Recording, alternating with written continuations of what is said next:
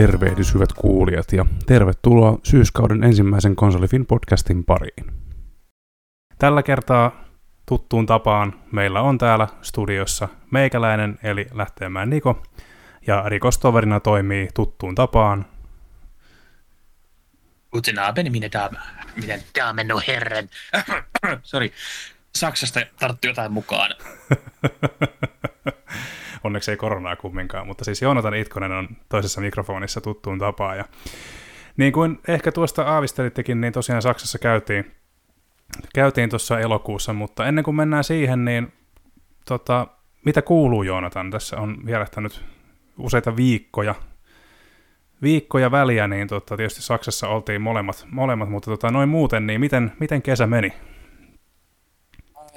Se oikeasti ei tunnu viikoilta, koska kesä meni niin jumalattoman nopeasti, ja nyt, nyt kun sä itse asiassa mainitsit, että mekin palattiin Saksasta kohta kuukausi sitten, hmm. niin, niin en mä tiedä, mihin se meni se neljä viikkoa. Uh, ihan hirveällä kiireellä tuntuu kaikki, kaikki päivät juoksevan ohitte. Hmm. Kyllä. Joo, ei, mulla tulee vaan kesästä mieleen niin kuin muutamat fudismatsit ja järkyttävä määrä hikoilua. Ja tota, kiva kesä, mutta vähän turhan kuuma oman makuun. Mutta tota, niin, niin, tietysti tuossa niin kuin elokuun loppupuolella tosiaan vielä toi huipennuksena toi Gamescom 2022. Et tota, ja kuinka se ollakaan, niin sielläkin oli kuuma, sanotaan näin, että joku plus 30 ja messuhallissa, niin vaikka tuntuu, että siellä ilmastoinnit pöhisee täysillä, niin kyllä sielläkin aika hiki tuli, että kun saa juosta paikasta toiseen. Mutta tota, ei, eipä siinä oikeastaan, se, on, se oli kesän kohokohta, joten lähdetään, tää, lähdetään siitä liikkeelle, eli tota, sen kummempia pölisemättä. Eli tota Gamescom 2022 oli vihdoin ja viimein nyt sitten pari vuoden tauon jälkeen ihan paikan päällä.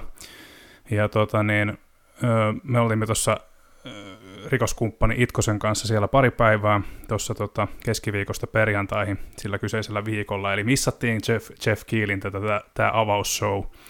Valitettavasti se katsottiin vielä sitten niin kuin omilta päätteiltämme täällä kodin hellässä huomassa.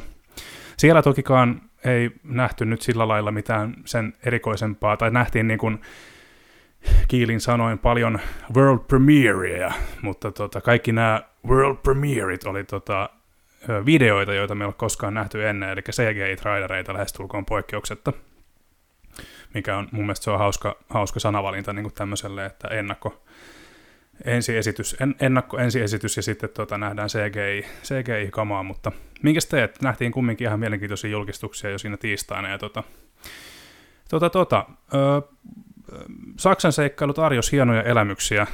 Tota, lähdetään nyt vaikka niistä positiivista liikkeelle, eli tosiaan, tosiaan, tosiaan. No ensinnäkin me ollaan käyty tota hiukan läpi tota reissua tuossa niin päiväkirja, päiväkirjablogissa tuossa verkkosivuilla, joka muuten kannattaa ehdottomasti käydä lukemassa, jos aihe kiinnostaa, mutta tota, pystytkö sä kuvailemaan, kuvailemaan Joonatan, että mitä, niin kuin, miten, mitä jäi niin kuin yhteenvetona käteen tuota reissulta?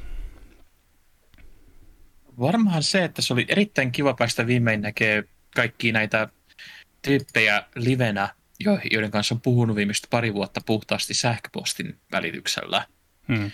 Uh, se oli ehkä se itselle se tärkein puoli koko matkassa, kun siinä pääsi aika nopeasti kärryille, että minkälainen on tyypin uh, puhetyyli ja huumorintaju.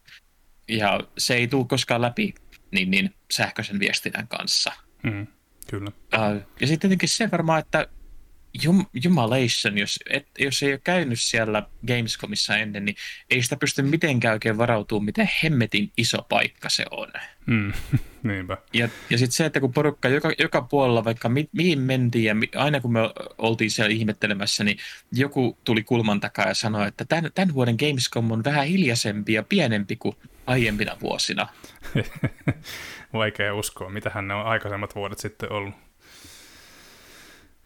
Että tota, joo, ei siis, ei siis, mitähän niitä nyt oli 10 vai 11 messuhallia, ja tosiaan kaikessa laajuudessaan, ei siihen vaikka kuinka varoiteltiin etukäteen, että kannattaa varata niihin siirtymiin aikaan, niin siis oikeasti se on niin kuin isoin, isoin tuommoinen kompleksi, missä mä oon itse koskaan ollut, ja ei niin kuin, no tietysti hyvä puolihan meillä oli se, että meillä oli niin kuin valtaosa näistä tapaamisista halleissa 2-4, jos en ihan väärin muista, että kauhean, kauhean, kauhean su- suurella säteellä meidän ei, tarvinnut, niin, meidän ei tarvinnut mennä kakkoshallista ysihalliin tai kymppihalliin niin kuin, ja edestakaisin niin kuin kauheasti. Että taisi olla jotain, sulla taisi olla jotain niitä haastiksia, mikä oli sitten vähän kauempana, mutta tota, kumminkin, että yksittäinen halli oli jo niin iso, että kyllä siihen sai varata ihan kivasti siirtymään aikaa kyllä, jos ne oli yhtään eri paikoissa ne tapaamista. Joo, kyllä. Ja sitten muutenkin se, että, että me, sä olit enemmän siellä julkisella puolella ja mä itse en hirvittävästi ehtinyt, mutta että niin se, se ajatuskin siitä, että et, et me oltaisiin varmasti saatu niin koko viikko kulumaan siellä ihan vaan niitä niin, niin perushalleja tutkimalla. Et mm. nyt, nytkin kun oltiin vaikka pienissä tiloissa, eh, niin suhteellisen pienissä tiloissa, niin, niin äh, tuntui siltä, että sieltäkin jäi näkemättä kaikkea. Niin jäi ihan valtavasti. Ihan, ihan siis totta. Ja niin kuin, kävin, mä kävin siellä julkisella puolella tosiaan, niin kävin, täällä oli niin kuin, otetaan esimerkki, eli tässä on niin kuin, kymppihalli oli esimerkiksi semmoinen, mikä oli jaettu neljää osaa, joista yksi neljäsosa oli niin kuin retro-osastoa, yksi oli indie-osastoa ja sitten oli pari muuta, jossa mä en edes käynyt. Ja sitten oli ysihalli, joka oli käytännössä niin kuin pelkästään julk, niin kuin asia, asiakkaiden niin kuin käyttöön. Ihan valtavan kokoinen halli sekin. Mä käytännössä näin ihan pintaraapasun siitä, mitä siellä oli. Öö, niin kuin, sanotaan niin kuin vaikka ne retro, retro-osastokin oli niin kuin yksi neljäsosa siitä yhdestä hallista, niin sekin oli, niin kuin, siellä oli ihan todella paljon niin kuin, nähtävää flippereistä ja kolikkopeleistä, just tämmöisiä niin olohuonesommitelmia, joista sivullakin jonkun kuvan sinne laitoin, niin tota, makeita juttuja kyllä. Saksalaiset osaa järjestää messut kyllä ihan, ihan kiitettävän hyvin kyllä, että ehkä sieltä olisi voinut ottaa jotain, jotain oppimateriaalia mukaan kotimaisillekin järjestäjille, jos tänne joskus saataisiin jotain pelimessuja vielä. Sitä ei koskaan tiedä saadaanko, mutta toivossa on hyvä elää. Mm. Nyt, on, nyt on ollut vielä monta vuotta hiljasta, että ei ole oikein ollut mitään tämmöistä kunnon pelimessua. Mitä nyt joku äh, nämä meidän hyvin perinteiset niin, niin assemblyt, mutta niin. ei, ne, ei ne oikein tota, vertaudu, kun miettii, minkälainen tämäkin oli. Ei ne oikein, kun assembly taas on sitten yhden aiheen semmoinen niin kuin, niin kuin, vaikka Assemblyllä taisi tänä vuonna olla kyllä jonkun verran, verran tota, muutakin ohjelmaa, mutta sehän profiloituu niin edelleen siihen lanittamiskulttuuriin ja semmoiseen niin kuin, aika yksipuoliseen toimintaan, kun taas tuolla oli niin kuin, kyllä ihan laidasta laitaa, ja se, mitä, mitä ei niin kuin käytännössä blogissa käsitelty juuri ollenkaan, niin esimerkiksi cosplayaajia, jota oli kanssa niin kuin todella hienoja asuja, asuja ja muuta, niin tota, ihan, ihan, ihan tuntui siltä, että olisi tullut omien joukkoon kyllä. No kyllä. Et, tota, mm. Mutta niin kuin sanottu, niin tosiaan hienoja elämyksiä tosiaan tarjosi toi Saksan seikkailu. Tavattiin, tavattiin paljon uusia ihmisiä luonnollisesti ja tota, käytiin siellä tosiaan Namkon, Namkon, tota, Namkon kanssa tehtiin paljon tuttavuutta, että siellä käytiin testaa näitä Namkon uusia pe- tulevia pelejä ja jo ilmestyneitä pelejä, niin kuin Pac-Mania ja sitten vielä tulossa olevia, niin kuin tämä Park Beyond ja One Piece Odyssey ja mitä kaikkia niitä nyt olikaan. Et mun mielestä niin kuin, jos otetaan tähän väliin sitten, että mikä oli niin kuin se positiivisin juttu messuilla noin niin kuin näiden tapaamisten osalta, niin mä ehkä itse nostasin justiin Namkon esille sen, Namkon ja Segan ehkä niin kuin vieraanvaraisuudessa ja semmoisessa niin kuin tosi jotenkin huomioon ottavaisessa lähestymistavassa. Mikä sulla jäi niin kuin mieleen näistä positiivisimpana? Se Namco ja Sega oli kans kyllä semmoinen niin todella kiva. Ja sitten toi Playonin tyypit oli, oli äärimmäisen ystävällisiä. Hmm. Ja oli, oli tosi kiva tavata, että heidän kanssa on ollut jo pari vuotta niin jutellut just etänä. Ja nyt te, oli tosi kiva nähdä, että he oikeasti äh, kyselivät oikein, että ootteko tulossa ja niin, niin tulkaa niin kuin moikkaamaan niin ihan paikan päällä ja se oli, se oli mukavaa. Ja sitten pienemmät paikat, nämä pienet indie-paikat, niin kuin just äh, Cosmocover, joka hoitaa niin kuin Devolveria ja mm. niin, niin näitä äh, retro tämmöisiä julkaisuita, niin he oli myös aivan upeita väkeä, että äh, siellä tuli viihdyttyä, no, no pelien puolesta tietenkin, mutta sitten ihan myös jutella heidän kanssa, kun sieltä sai niin paljon sitä informaatiota ja semmoista niin, niin näki, että miten intohimoisesti porukka suhtautuu koko tapahtumaan. Mm. Kyllä. Harmi, harmikseni mulla jäi Cosmocoveri vähän tosiaan väliin. Se oli ite, tai sulla oli siellä enem, tai meni siellä enemmänkin aikaa tosiaan, että tuota, harmi, että itse ei kerennyt sinne sitten, mutta, tuota, mutta joo, Playonin, Playonin tota, osastolla tuli pyörittyä ennenkin, jos Playon ei sano mitään kuulijoille, niin tämä oli ennen Koch, Koch, Koch Media, niin tota, se on ehkä vähän tutumpi sitten tutumpi sitten tämä tosiaan vaihto nimeä, nimeä tämmöisen yrityskaupan jälkeen, jos nyt ihan väärin muista. Ja tota, Playonilla oli tosiaan näytillä siellä toi, toi System Shock, joka, jota oli sitten myöskin Night Diveilta ihan niin kuin pari, pari tyyppiä sitten näyttämässä. Ja tota, öö, Muuan Dead Island 2 oli myöskin Playonin boothissa, boothissa. Niin, niin tota, öö, joo, System Shock, System Shock oli tosiaan, se oli aika, niin kuin, esittelyhuonehan oli aika ahdas oikeastaan molemmissa, että tota, ihan kauheasti ylimääräistä tilaa ei ollut ja kaikki oli tietysti buukattu, buukattu kaikki päätteet täyteen, joten tota, siellä oli aika, aika tiivistä, tiivistä ja lämmintä, mutta tota, mun mielestä System Shockilla tai Night Divilla oli myös niinku aika hyvä semmoinen jotenkin hyvin ulospäin suuntautunut ja semmoinen niinku, vähän, vähän semmoinen löysin ranteen meininki, että vaikka oli tiukat aikataulut, ja ne oli selkeästi niin kuin vähän silleen harmissaan siitä, että se aikataulu oli myöhässä, koska mm. se oli kuulemma ollut sitä alusta, päivän alusta alkaen silloin torstaina, niin tota, ne oli silti kumminkin aika rennolla mielellä, ei niin kuin itselle tullut missään kohtaa semmoinen fiilis, että tässä olisi joku paniikki päällä, vaan oli niin kuin ihan, ihan tota niin, niin, kiva olla siellä viettämässä se hetki, hetki aikaa, mitä sinne kerkesi testailemaan puolisen tuntia. Ja tota, Dead Island 2 oli tietysti siinä mielessä hauska testisessio, että siellä oli tosiaan kyllä rekvisiittaan pistetty ihan, se oli niin kuin käytännössä semmoinen ehkä 10, 10 mitähän mä valehtelisin, että olisiko 15-24 on semmoinen niin kuin tila, missä oli niitä ö, tietokone, tietokoneita, varmaan parisen kymmentä olisiko ollut. Ja sitten se oli tosiaan sisustettu sillä lailla aika niin kuin zombi-apokalypse tyylillisesti, niin siinä tuli, pääsi tietysti ihan, ihan fiilikseen kyllä, mutta niin kuin ehkä Joonatanin ennakosta kävi ilmi, niin kumpikaan ei ollut kauhean vakuuttunut, vakuuttunut siitä.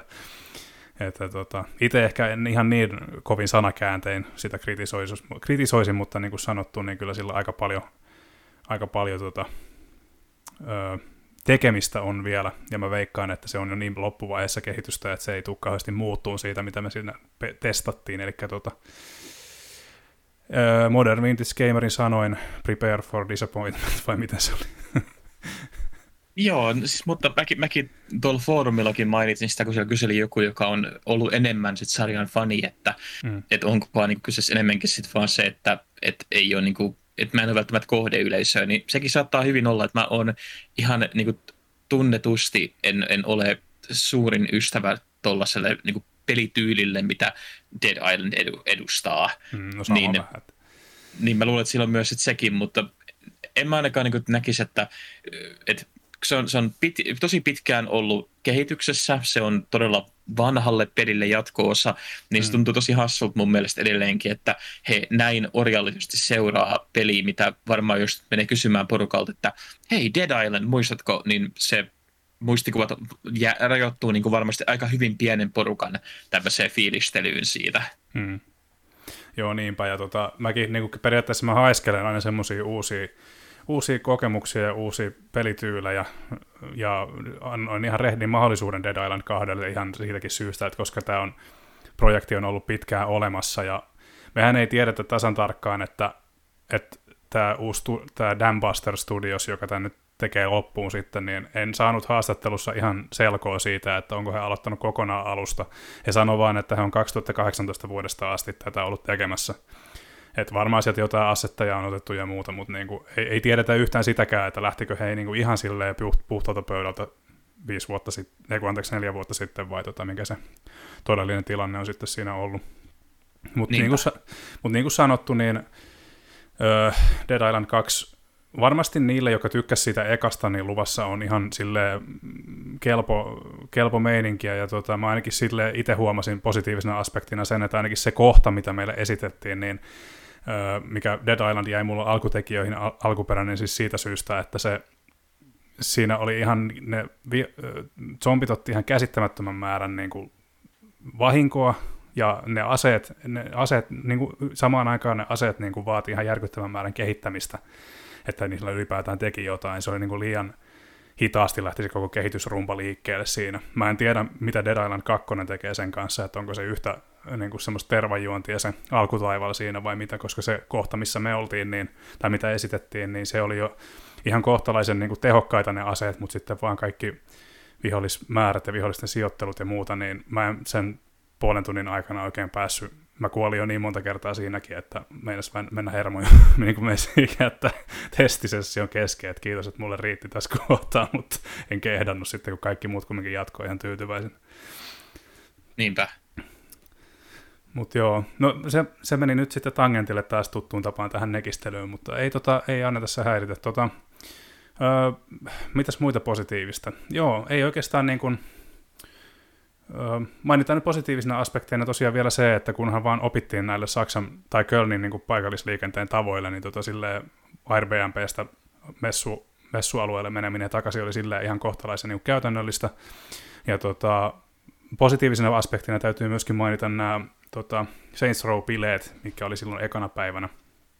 Ja tota, niihin oli panostettu ihan sikana, siellä oli hyvää ruokaa ja niin kuin näin, ei, evä, evät oli kunnossa, mutta tosiaan se oli buukattu ylitäyteen, porukkaa oli ihan valtavat määrät ja myöskin se meteli oli niin järkyttävä, että sen pitkän messupäivän päätteeksi niin se oli niin kuin viimeinen, viimeinen asia, mitä oikeastaan teki niin kuin mieli siinä kohtaa, sitten me aika nopeasti lähdettiinkin siitä sitten lepäileen, että että joo, kaksijakoinen, kaksijakoinen, kaksijakoinen keikka oli se.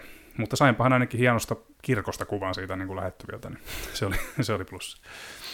Niin, mä luulen, että varmaan yksi isoimpia juttuja kanssa on se, että, että tuolla matkalla tuli opittua niin järjettävän paljon hmm. kaikkea niin kuin varautumisen suhteen, että, en, että nyt itse asiassa meidän, meidän hieno luotsaava kapteeni Jyrikin ehdotteli jo, että pitää pistää semmoinen pieni selviytymisopas valmiiksi ensi vuotta varten, että he, hmm. jotka päättävät lähteä, niin heillä löytyy heti niin, niin oppimateriaalia kanssa, että mitä, mitä me niin, niin, niin löydettiin matkalta.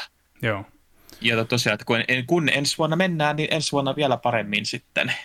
Joo, kyllä, ehdottomasti. Ja tosiaan kaiken, nyt pikkusen jälkiajatuksena tähän reissulle lähettiin, niin nyt sitten jos uskon ja toivon, että ollaan ajoissa liikenteessä kaiken suhteen, niin saadaan todennäköisesti se hotelli siitä messualueen vierestä. Tosiaan, mitä me opittiin myöskin vasta paikan päällä, oli se, että siinä on kolme hotellia siinä messualueen vieressä.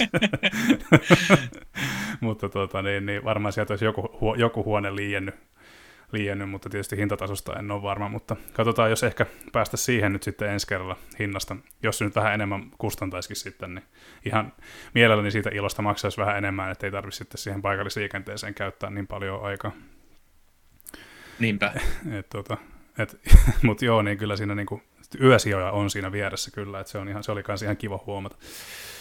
Mutta tota, joo, mitäs, um, tietysti Köls, paikallinen olut, sitä en voi su- olla suosittelematta liikaa, siis se oli aivan törkyisen hyvää olutta, ja ainakin nyt vielä ennen, ennen tota talven hintatasoa, niin olut oli Saksassa halpaa, kuten on totuttu, eli tota, puolen litran tölkki, no alkoholia nyt ei varmaan kauheasti saisi mainostaa, mutta puolen litran tölkki oli tosiaan siinä jossain euron tai ehkä jopa vähän alle tietämillä lähikaupassakin, niin tota kyllä oluen juojalla oli kissanpäivät siellä. Tota, joo, eipä siinä. Se oikeastaan, oikeastaan tota, mitähän, tuleeko sulla mieleen vielä jotain, mikä, mikä, mikä säväytti? Ah, no säväytti kans myös, pitää nyt mainita kuitenkin se, että siellä me nähtiin jotain kans vähän erikoisempaa, että se uh, Metal Helsingerin keikka, Totta. mikä tehtiin peliä niin promoomaan, oli kyllä myös semmoinen kiva ja aika eh, nokkela veto heiltä, että saatiin porukka todella aktivoitumaan ja vaikka itsekin olin ihan tajuttoman puhki niin, niin melkein 13-tuntisen päivän päätteeksi, niin silti ää, bändit veti niin jumalattoman kovaa settiä, että ei siinä voinut kuitenkaan kuolla niin, niin katsomatta ja olematta niin kuin mukana edes niin kuin, ainakin henkisesti, jos ei fyysisesti, kun oli, hmm. oli niin, niin, niin tota hajalla jo siinä vaiheessa. Kyllä. Joo, ne tosiaan tosiaan tuossa ainakin Artsenamin laulaja, olisi ollut hyvä katsoa nimet tietysti etukäteen, mutta tota, siellä oli oikeastaan taisi olla kaikki muut kaikki muut laulajat, laulajat paitsi tota, Sertankian, niin ei ollut. Ne kaikki muut laulajat oli vetämässä omat, omat tota, settinsä. Tosiaanhan hei niin kuin tuohon Metal Helsinger-peliin, niin ne ei ole tehnyt sen bändivoimin, bändivoimin musiikkia, vaan he on niin kuin, tota, Helsingerin tällä tekijätiimillä on oma, oma bändi, joka on sitten säveltänyt, säveltänyt tämän musiikin tähän peliin ihan tätä niin kuin silmällä pitäen, eli ne on lähtenyt niin kuin säveltämään tätä musiikkia ensin gameplay edellä, Ja sitten siinä niin kuin käytännössä kehityksen aikana on tullut sitten semmoinen idea, että saataisiko me vielä tähän musiikkiin niin kuin lyriikat jotenkin toimivasti. Ja sitten siellä on oltu vähän silleen, että, että, että kuulostaa vähän vaikealta. Mutta sitten jotenkin ne sai sen implementoitua siihen sen kehityksen aikana, kun ne lähti, ö, lähti, lähti tota, niin kuin, kehittelemään tätä ideaa ja sitten sitä, että ketä hän saisi mukaan tähän, että ei ole varaa, niin kuin, varaa saada tähän kauheasti ketään. Niin että se lähti liikkeelle niin kuin siitä, että joku siellä studion sisällä tunsi Dark Tranquilityn Mikael Stannen, ja Stanne sitten innostui tästä ajatuksesta tosi kovasti ja lähti kyselemään sitten niin kuin muita kavereitansa, ja se selittää myöskin sen, että minkä takia siellä on Stannen lisäksi niin kuin muitakin ruotsalaisia. Vai on, niin, siis yksi ruotsalainen mutta ainakin, mutta siis tota, Matt Heafy Triviumista esimerkiksi tuli niin kuin innolla mukaan. Häneltä kysyttiin, että ootko ollut koskaan videopelissä? No en oo, haluaisitko olla? No totta helvetissä. ja tota niin, niin. No itse asiassa tota, tästä Artsenemin laulajasta, niin kaikki, oikeastaan niin katoin tämmöisen, siis katoin tämmöisen niin kuin pienen, pienen tota, dokkarin aiheesta, niin tota, oikeastaan kaikki niin kuin lähti sillä ajatuksella mukaan, että he ei ole ennen kokenut tämmöistä eikä kokeillut tällaista, että olisi kiva olla niin kuin mukana siinä. Niin se, nämä on niin kuin oikeastaan tämä kupletti, mikä tässä niin kuin on saatu mukaan laulamaan näitä biisejä, niin oikeastaan kun miettii sitä, että, että käytännössä nämä sävellykset on niin kuin lähtenyt oikeasti siitä liikkeelle, että niin kuin gameplay edellä, että ne pitää olla ja olla sitä tiettyä rytmiä. Että esimerkiksi ohjelmoijat on pyytänyt niitä säveltäjiä, että okei, että älkää tehkö tämän kovempi temposempaa, tai niin kuin metronomi päälle, ja sitten, että tämän, tätä tota, rytmiä ö, biisi ei saa ylittää, säveltäkää nämä biisit sitä, sitä mukaan. Ja tota, et en ole koskaan ennen pelannut peliä, missä on niinku, tuolla lailla niinku, peliä, peliä varten sävellettyä metallimusiikkia ja silleen, että se vielä niinku toimii irrallisesti. Yllättävää kyllä. Niin, niin tota, joo, siis keikka oli kova ja se oli tosiaan aika hyvä semmoinen niinku palauttava, palauttava tota, juttu siihen niinku rankan päivän päätteeksi, kuten sanoitkin. Ja tota, mutta siis joo, tosta, me puhutaan Helsingistä ehkä vielä vähän lisää tässä sitten myöhemmin, mutta tota, mut joo, se keikka oli kyllä mieleenpainuva, sanotaan näin. Joo, tota sitten mennään niihin kauhuhetkiin vähän, eli, eli tota, mitä siellä sitten oli vähän inhottavia juttuja, niin öö, mä en ollut kauhean pienissä puljuissa, jos olin, niin ne oli positiivisia kokemuksia, että esimerkiksi niin kuin just 3D Realmsin tämän, joka on nykyään tanskalaisomistuksessa, niin kävin siellä juttelemassa ihan extemporena keskiviikkona, kävin kysymässä, että onko heillä tilaa tota, haastatteluille ja sanoi, että onko kysyä, että ootko varannut aikaa. Mä sanoin, että en. Sitten se kävi kysymässä, että no ootas hetki, ja sitten no torstaille olisi. Ja menin sitten torstaina käymään siellä keskustelemassa heidän kanssaan. Ja tosiaan 3D Realms on nykyään tanskalaisomistuksessa. Tämä on entinen Duke-julkaisija, niin tota, värikkäiden vaiheiden jälkeen siirtynyt jenkkiläisiltä tanskalaisille. Ja tosiaan heillä on niin kuin oma, omat juttunsa tällä hetkellä sikäli, että he on jatkanut näillä vanhan tällä old school 3D-räiskinnöillä, mutta tosiaan uusien hahmojen kerran, eli siellä ei ole mitään vanhoja IPitä, vaan siellä on just Iron Fury esimerkiksi ja uh, Wraith, mikä nyt oli tulossa, ja, ja oli siellä paljon muutakin julkaistuja ja vielä tulematta olevia, mutta kumminkin niin heidän kanssaan oli mielenkiintoista keskustella. Heillä oli tosiaan näytillä tämä seuraava Iron Fury-sarjan peli, josta ei saanut mitään puhua ennen kuin vasta 16.9., niin nyt voin siitä sitten mainita. Eli öö, vähän lähti nyt tangentille. Mutta joo, Iron Fury saa jatkoa. Ja tota, tosiaan nämä indie-studiot sitten, jotka, monet indie-studiot, jotka siellä oli, niin niiden kanssa ei sitten ollutkaan ihan niin, niin kuin positiivista kanssakäymistä, ainakaan kaikkien kanssa, jos, en ihan, jos, jos, jos vai muistanko oikein. Kenen kanssa pätkäs väärin? Niin, eli tota, niin, että siellä oli tosiaan, kun näiden iso, isompien firmojen kanssa oli oikeasti aika niin kuin silleen miellyttävää vaihdella kuulumisia ja keskustella, niin sitten tosiaan India oli semmoisia pienempiä niin kuin India-firmoja, joita ei sitten välttämättä ollut ehkä niin kiinnostusta ikään kuin sitten tota, mainostaa sitä peliä. No jotain varmaan semmoista. Että se oli, se oli tietenkin, tietenkin pitää niin kuin mainita, että tämä oli niin kuin ihan loppupäästä niin kuin festi, festaria ja mekin oltiin niin kuin ihan viime, viimeisiä juttuja tekemässä, mutta hmm. tuli, kun tuli pyörittyä siellä, siellä oli jaettu tosiaan semmoisia alueisia, että siellä oli niin semmoinen alakerta, mikä oli täysin niin kuin vain uh, niin kuin India-tuotannoilta ja semmoisille, jotka on oikeasti tullut sinne niin, että he on pistänyt niin kuin vikat rahat pystyyn, että saa niin kuin pienen standin hmm. tai jonkun, jonka he jakaa vaikka kolmen muun kanssa. Hmm. Ja se oli mun mielestä hyvin erikoista, kun kävi siellä ja itsekin niin yritti mennä jatkuvasti niin katsomaan, kun he demosivat jotain siinä ja niin mennä kysymään niin kuin, sitä, että, että tämä näyttää tosi makealta, ää, mikä, mikä peli tämä on, oletteko niin tekemässä lisää niin tämän kanssa tai mitä, mitä niin kuin on, mikä homma, kertokaa.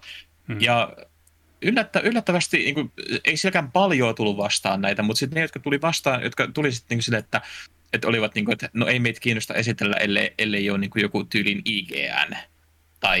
niin, niin, joku iso julkaisija. Hmm.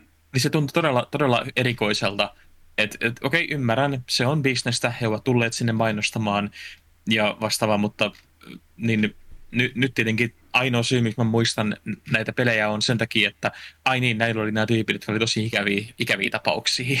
Niin, kyllä. Joo, ei, se, ei sitä niinku, Ihmeellinen logiikka kyllä, joo. Ehkä, ehkä siinä on niin kuin ajateltu sitä, että minim, minimi niin kuin effortilla saataisiin sitten maksimaalinen tavallaan niin kuin näyteikkuna, mutta, tota, mutta, mutta ei se ei, peli, ei se peliala kumminkaan nyt, niin kuin, kyllä sielläkin maine kiirii, että vähän, vähän jotenkin ikävää, ikävää että tota, tolleen menetellään, kun kumminkin just, niin, otan nyt tässä taas nämä, niin kuin kaikki, oikeastaan kaikki, missä itse tuli käytyä, niin oli hyvin niin kuin, semmoisia jopa aurinkoisia, niin kuin varsinkin justiin Segalla oli mun mielestä tosi semmoinen jotenkin, niin kuin semmoinen kesäinen meininki jotenkin, ja kellään ei tuntu olevan, niin kuin, kellään ei tuntu olevan mitään hätää siellä, että se oli vaan jotenkin kivaa, siinä tuli itsellekin kiva fiilis, mutta just että vähän, ja se, vähän se pitää, ikävä. Mm. Niin, ja se pitää painottaa, että tämähän oli siis niin kuin, tämä oli ainoa syy, miksi tämä niin tulee esille, on just sen takia, että tämä oli niin, niin harvinaista, mm. siellä niin, messuilla. Että, et, et valtaosa väestötä me tavattiin, niin kuin tietenkin porukka oli väsyneitä ja stressaantuneita, kun se on massiivinen festari, mutta niin kuin, valtaosa silti oli tästä huolimatta niin kuin jatkuvasti hyvällä tuulella ja oli vaan iloisia, että pystyvät olemaan siellä, koska tässä on ollut nyt pari vuotta, kun meillä päässyt tekemään yhtään mitään tämmöistä. Mm, niinpä.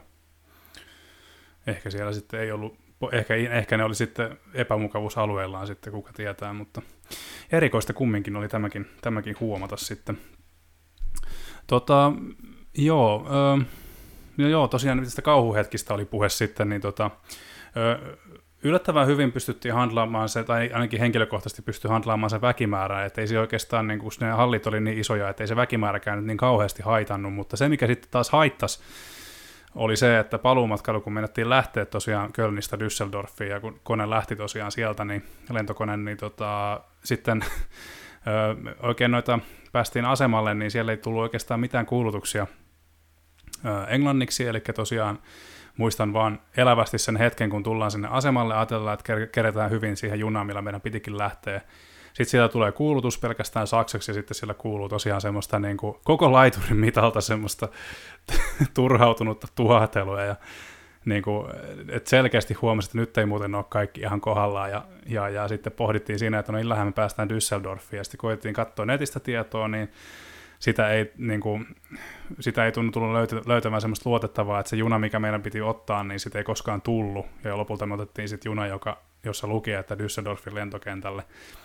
Ja, ja meidän junan piti kestää vissiin 45 minuuttia, niin tämä kesti, tämä kesti puolitoista tuntia, mutta sitten koska nämä junat oli myöhässä, niin sitten ö, kuulutettiin jossain kohtaa sitä matkaa, että tämä juna ei pysähdy kaikilla asemilla, ja taas kuului sitä tuhahtelua, ja sitten meidän piti arvailla, että mitähän tämä nyt on, ja sitten tuli vielä semmoinen kuumottava hetki siinä, että kun lähes koko juna tyhjenee siinä jollain asemalla, että tämä helvettiä tässä tapahtuu, ja sitten joku paikallinen onneksi auttoi meitä sen verran, että että sanoi, että joo, että tota, juna ei pysähdy kaikilla asemilla, että sen takia tätä kaikkosporukkaa, ja sitten me oltiin ihan, että no ehkä me ehditään sen lentokentälle ajoissa. Ja kerittiin sitten, mutta, mutta tosiaan niin, mm, tietysti voisi aina miettiä sit sitä, että, että miksi, miksi me ei olla opeteltu Saksaa sen verran, että me tuossa pärjätty, mutta tota, mut, mm, toisaalta sieltä oli paljon muitakin turisteja, turisteja jotka oli tota samassa tilanteessa, että tota, eivät varmaan osanneet Saksaa yhtään sen enempää kuin mekään, että tota, siellä on varmasti muillakin ollut kuumottavia hetkiä tämän kanssa.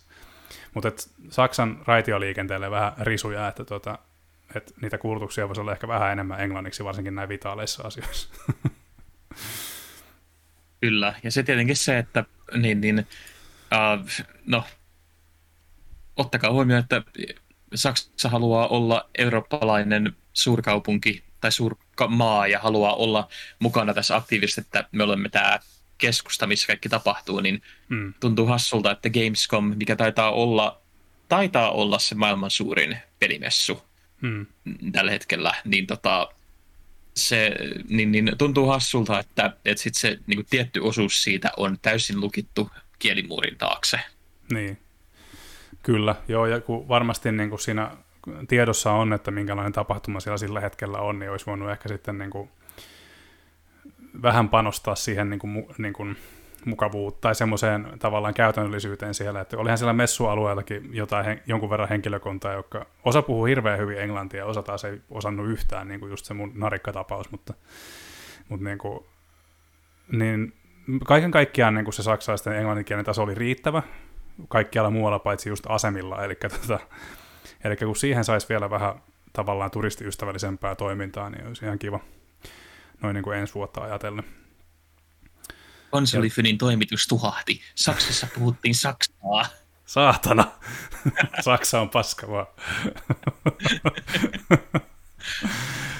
kyllä. Ei vaan, tota, kokemus jäi niin kuin kaiken kaikkien kyllä niin kuin ehdottomasti plussan puolelle, ja kyllähän siitäkin jotain kertoo se, että meillä olisi kova hinku jo takaisin sinne, vaikka oltiin ihan poikki sen reissun jälkeen, mutta tota, mut, mut, me ollaan paljon fiksumpia nyt ensi kertaa varten, ja ja, ja ehdottomasti semmoinen kokemus, mitä mä suosittelisin niin kuin ihan, ihan tota, tämmöiselle tavallaan messukävijällekin ihan, että vaikka ei, et kun menisi käymään niin kuin oikeasti katsomaan silleen, että miten ne pelimessut kuuluu järjestää ja miten niitä järjestetään tänä, tämmöisenä niin kuin ajan jaksona, niin se on, sanotaanko näin, että se olisi tämmöisestä niin kuin opet, niin kuin opettavaisesta näkökulmastakin niin kuin ihan, ihan silleen hyvin, hyvin niin kuin avartavaa, sanotaan näin.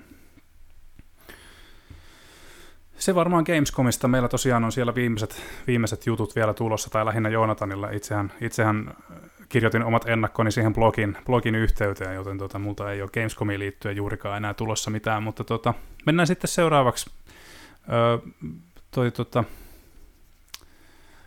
joku, joka paat, tota, tota niin, niin, miten se nyt sanoisi, paatissa on vuoto vai pitäis, tai jostain niin tulkinnasta riippuu jopa iso reikä pohjassa, nimittäin tota, tuossa sunnuntaina uutisoimme tuossa konsolifinin puolella GTA 6 vuodoista. Siellä on käynyt iso, iso tota niin, niin kämmi, tai ei edes kämmi, vaan ihan tahallinen vuoto ilmeisesti, jos ymmärsin oikein. Ja tota, siellä GTA 6 tosiaan pari vuotta vanhaa materiaalia arvioiden mukaan ainakin, niin olisi vuotanut pitkät pätkät nettiin. Ja tota, tota, tota, mm, no siis sehän on aika keskeneräisen näköistä ja se muistuttaa paljon, muistuttaa paljon niin kuin just GTA 5, että ei siinä nyt varmaan kauheasti saa irti, irti silleen. Mä ihmettelen ihmisiä, jotka on sanonut, että kylläpä tämä näyttää huonolta, niin no ehkä se johtuu siitä, että GTA 6 on vielä aika pitkän matkan päässä, että, että, että se ei ihan val- lähellä, kauhean lähellä valmista vielä ole. Mutta GTA 6 ei tietenkään ole niin kuin ainoa esimerkki, että on ollut just niin kuin Last of Us Part 2 oli toinen hyvä esimerkki, missä niin kuin sitä vuosi pitkät pätkät niitä välianimaatioita nettiin joku kolme vai neljä kuukautta ennen julkaisua. Ja samoin toi Assassin's Creed Syndicate oli semmoinen, mistä kans, niin kuin, mistä Ubisoft sitten syytti vissiin jotain journalisti, tai jotain niin kuin pelijournalistia, vai mitä se oli Kotakua syyttivät, Kotakua, kuinka, kuinka kehtaatte niin julkaista näitä.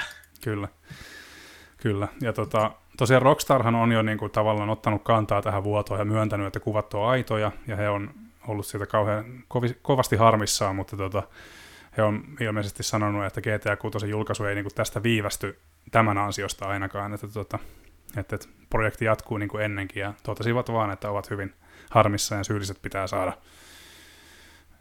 syylliset pitää saada tuota vastaamaan teoistaan ja läpä, läpä, läpä. Sitten tietysti niin kuin tämmöisiä viimeaikaisimpia näiden GTAn ohella, niin on tosiaan Elden Ringin DLC, joka heinäkuussa vuoti nettiin.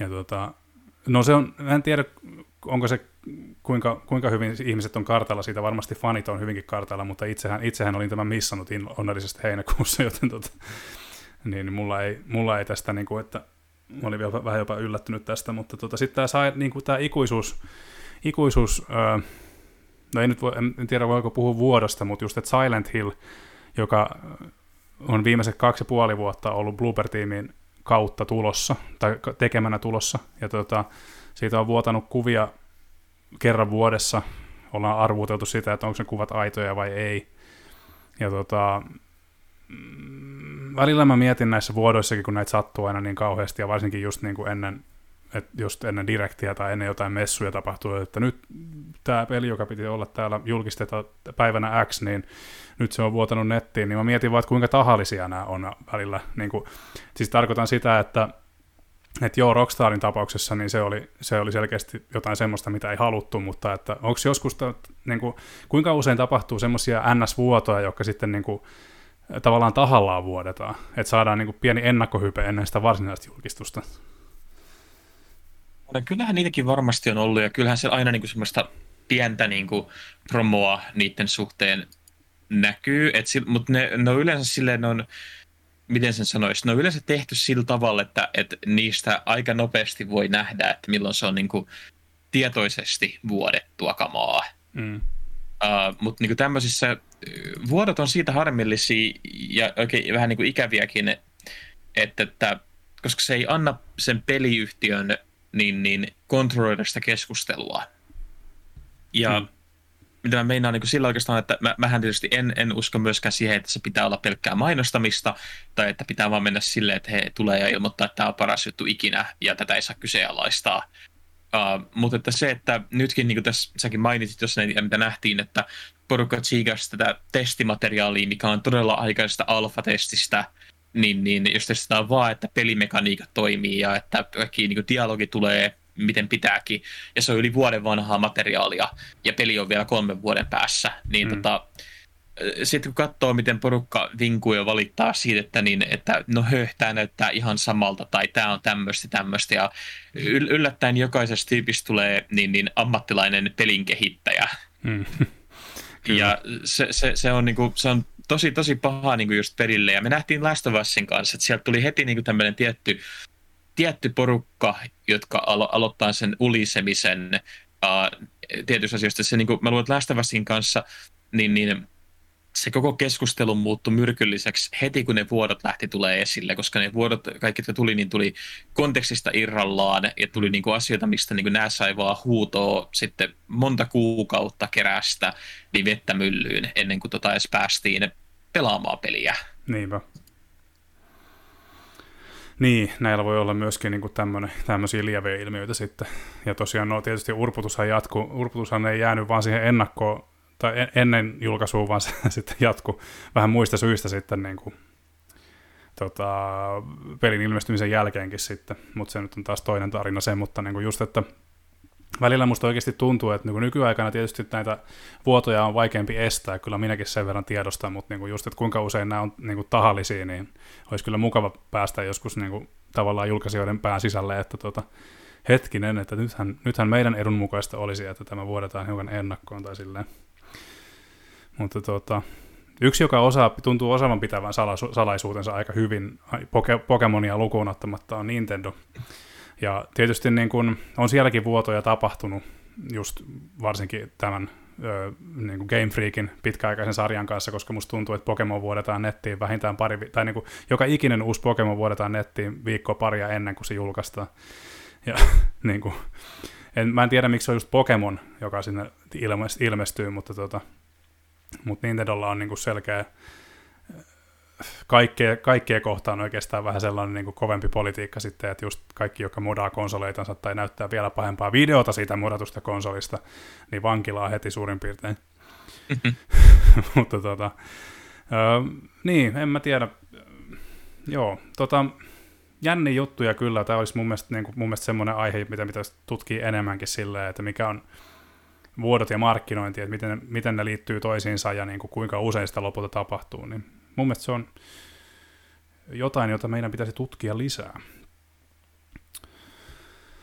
Tota, me ollaan saatu tähän, tai tähän oikeastaan eka, eka vaiheen loppuun vielä. Tässä olisi, tota, mietittiin, tässä nyt eletään syyskuun loppua, ja me itse asiassa saatiin tuossa yksi kysymys, kysymys tähän liittyen, eli tota, noista loppuvuoden odotuksista. Öö, saatiin tota, saatiin tuossa kysymys Louhivaran Tonilta, joka kysyy, että millaiset odotukset on tulevaa God of Waria kohtaan, eli God of War Ragnarokia kohtaan, niin tota, öö, musta tuntuu, että I will burst, jos yhtään tämän enempää, enempää vielä korostan innostusta, eli tota, öö, samaan aikaan pyrin, pyrin pitämään odotukset maltillisina, jos, niin kun, koska mm, no ensimmäinen osa oli tosiaan niin kun, omissa kirjoissa kyllä niin kuin ton konsolisukupolven parhaimmistoa. Ja tota, Ragnarok yrit, Ragnarokissa aika on mennyt eteenpäin selkeästi. Atreus on vanhempi, Kratos on ehkä vähän rainasempi. Öö, siellä on uusia, uusia tuttavuuksia Torista lähtien. Mm, mutta onhan mulla aika isot odotukset sitä kohtaa. Mitäs sulla? yllättäen kyllä, niin mullakin on aika isot odotukset se kohtaan, että mä pidän siitä edellisestä God of Warista uh, tietyin varauksin. Mun mielestä se pelattavuus siinä ei ollut koskaan mitään erityisen hyvää, mutta se tarina pelasti niin paljon, että sillä ei oikeastaan ollut väliä. Mm. Uh, tämä näyttäisi siltä, että tämä ei ainakaan niin kuin ennakkotietojen mukaan niin, niin tuu hirveästi muuttaa sitä niin, niin peliluppia, Hmm. Joten mä ehkä sillä, siinä mielessä haluan ehkä niin kuin jo varautua, että mun ei kannata älyttömiä odottaa. Hmm. Uh, mutta nyt viimeisin tämä story trailer, joka tuli tästä näin, niin oli niin hyvä, niin, hmm. niin pirun hyvä. Ja sitten siellä paljastui, että siellä on yksi mun lempinäyttelijöitä, eli tämä suuri mies Richard Schiff näyttelee Odinia, hmm.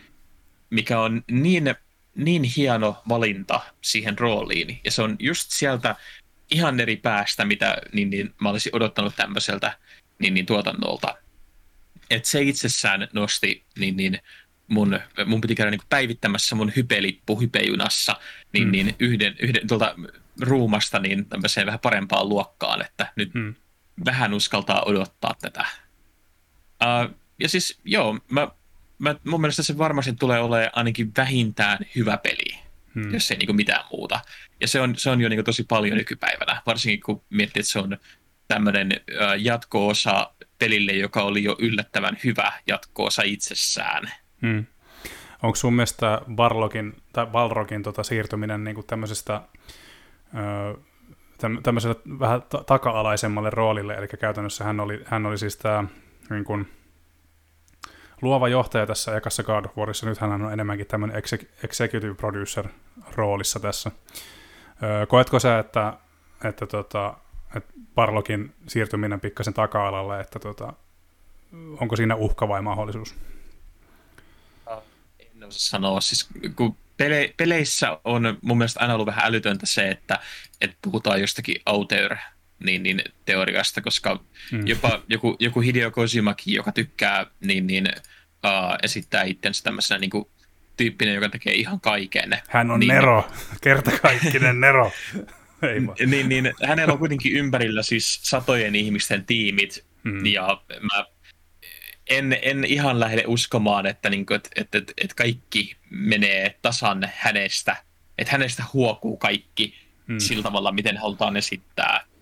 Ja sama juttu Barlogin kanssa, että uh, hänkin, hänkin on puhunut, että siitä, siitä on erinomainen dokumentti, tämä Racing Kratos, mikä on hmm. ilma, ilmatteeksi julkaistu, mikä on pitkä dokkari tämän pelin tekemisestä, niin siinä näkee jo, että et, et vaikka Barlog niin, niin johtaa niin sitä tiimiä, ne sanoo, että mihin suuntaan mennään, hmm. niin se määrä, mitä tulee ideoita sieltä näiltä niin todella lahjakkailta tekijöiltä, hmm. on niin valtava, että se niin, niin että jos, jos Barlog on jäänyt vain, tiedätkö, niin kuin avustavan tuottajan asemaan, hmm. uh, en, en usko, että se tulee näkymään pelissä millään tavalla huonona asiana.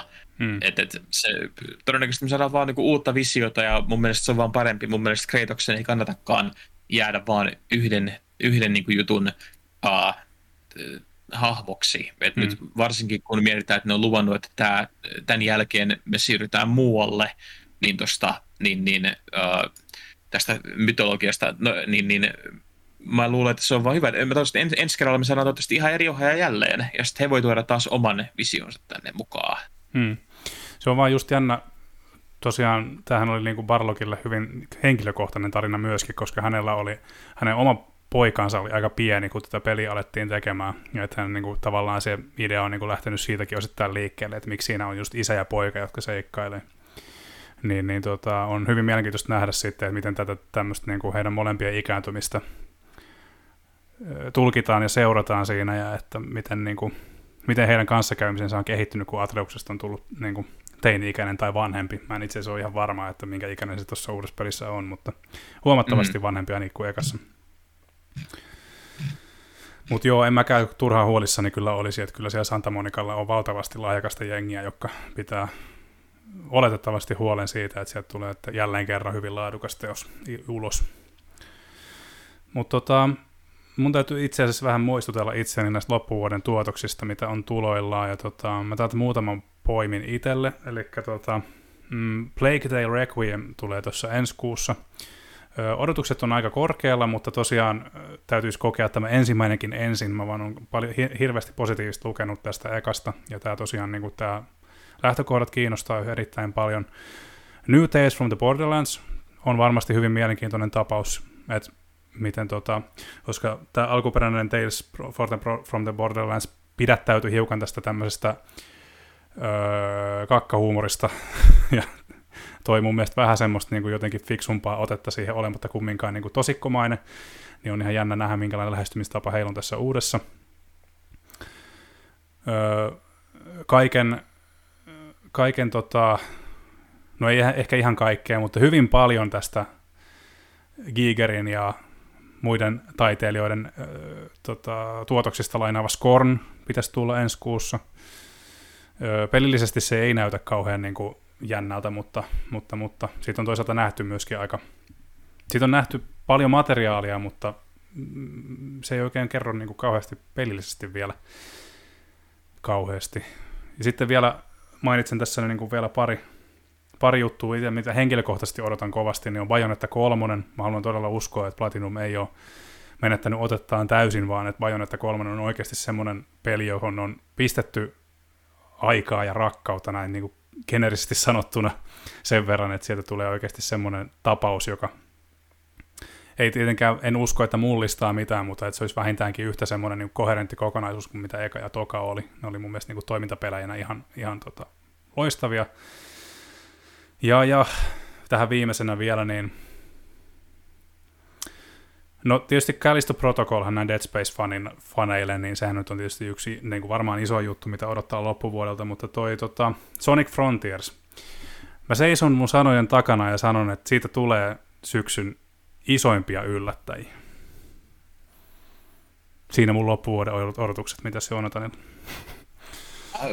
No siis mun on pakko sanoa, että mä, mä luulen, että mä saatan itse kiinnostua Sonic Frontiersista. Uh. Uh, koska siis mä luin sen sun jutun, mä kävin mm. katsomassa sit, niin näitä, mitä videoita on julkaistu siitä, mm. uh, ja sitten kävin katsomassa just sitä vähän, mitä, mitä me, äh, muistiinpanoja, mitä, mitä meille kerrottiin siitä pelistä silloin, kun me oltiin paikan päällä. Joo. Ja en ole itse päässyt pelaamaan sitä vielä, mutta kaiken sen perusteella, kun mä en itse myöskään Sonic-fani ollut koskaan, hmm. uh, mutta mä mun mielestä tulee tosi mielenkiintoista nähdä, että mitä tuommoisella tehdään, ja mä luulen, että mä tuun itsekin nauttimaan siitä sen takia, että se on niin suuri harppaus ja niin erilainen kuin mitä niin, niin on ollut aiemmin tässä sarjassa. Hmm. Uh, sen ohella, niin no mä oon ihan edelleen, siis mä odotan, kun kuuta nousevaa, että Dark Tide, niin, niin tämä Warhammer 40K hmm. uh, peli saapuisi, koska toi Vermintide oli tosi hyvä, mutta se oli semmoinen, että siinä selkeästi näki, että missä on paran, parannettavaa vielä. Hmm. Mutta että nyt kun mä pääsin pelaamaan Dark Tidea siellä messuilla, ja tota, se, vaan, se vaan vahvisti sitä fiilistä, että nyt on saanut sen oikein. Joo. Uh, se on ihan tajuttoman kovalta näyttää se peli. Ja se, mä luulen, että se tulee olemaan myös semmoinen, että jos tykkää vähääkään tuommoisesta, niin, niin uh, kavereiden kanssa seikkailuroolipelaamisesta, hmm. uh, niin tulee varmasti löytää, että tämä tulee olla semmoinen, että tämä tulee vielä mu- mukanaan. Joo, kyllä. Tota, niin, tämä on käytännössä Karinkannan Risto puhunut noista Warhammer-peleistä joskus meidän verkkosivuillakin, niin tota, että ne on tavallaan, tavallaan niin kuin oikealla tiellä, mutta sille aika keskinkertaisia. Nyt Dark Tide olisi nyt sitten sellainen, joka vihdoin ja viimein räjäyttää pankin sitten, niin se on ihan positiivista, tosi positiivista kuulla, että siellä on menty eteenpäin. Joo, kyllä. Siis se, se on semmoinen, että uh, jos, jos ne ei ihan täysin sitä mokaa viime, viime metreillä, mm. niin mä luulen, että se tulee olemaan semmoinen, että siitä tullaan puhumaan niin, niin kans ensi vuonna silleen, että et hittolainen, että miten, miten tämä oli näin hyvä. Mm, kyllä. Kyllä, kyllä.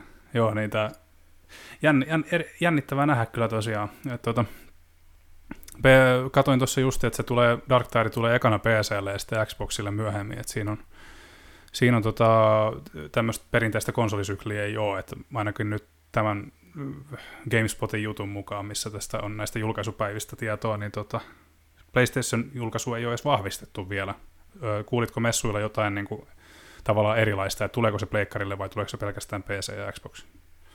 Jos mä ymmärsin oikein, niin tämä on semmoinen, että neillä ei ole vielä, vielä mitään tota niin, uh, niin kuin pleikkarin kanssa sovittu. Hmm. Mutta että se on semmoinen, että se, niin kuin, he haluaisi tietenkin ja e, eivät vaan voineet sanoa mitään.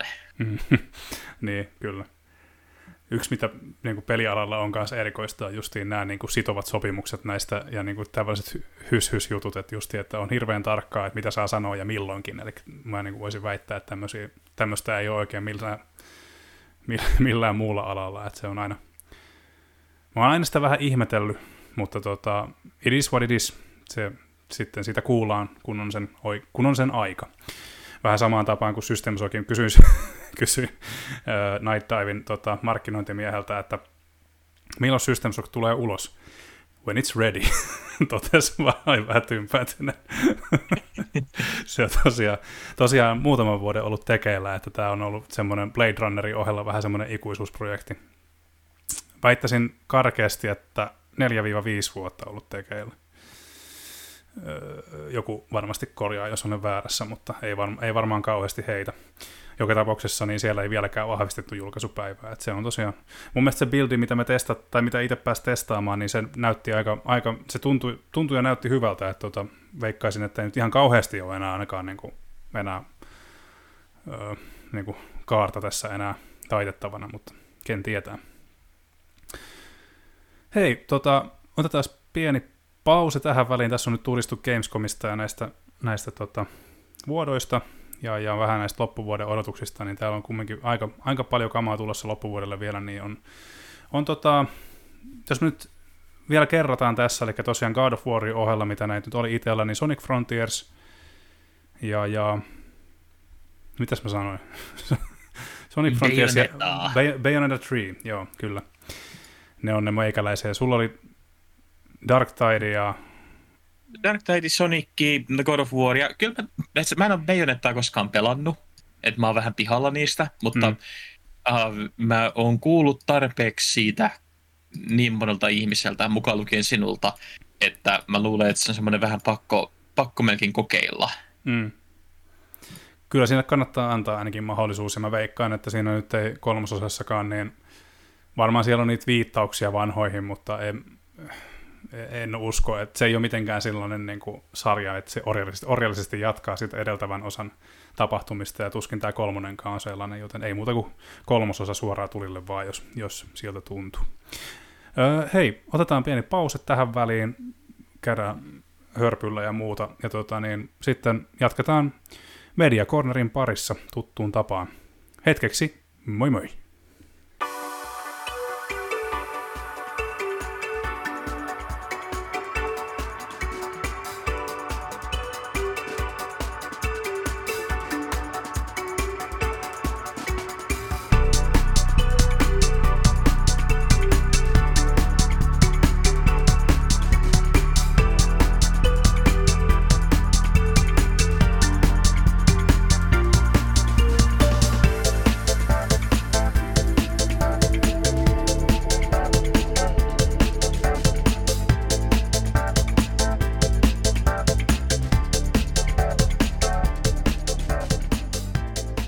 Niin, ta- tauko on lusittu. Tuossa kävin, kävin tosiaan hakemassa hiukan, hiukan tuota juotavaa tuohon viereen, kun sen verran tuota kurkkua kuivasi.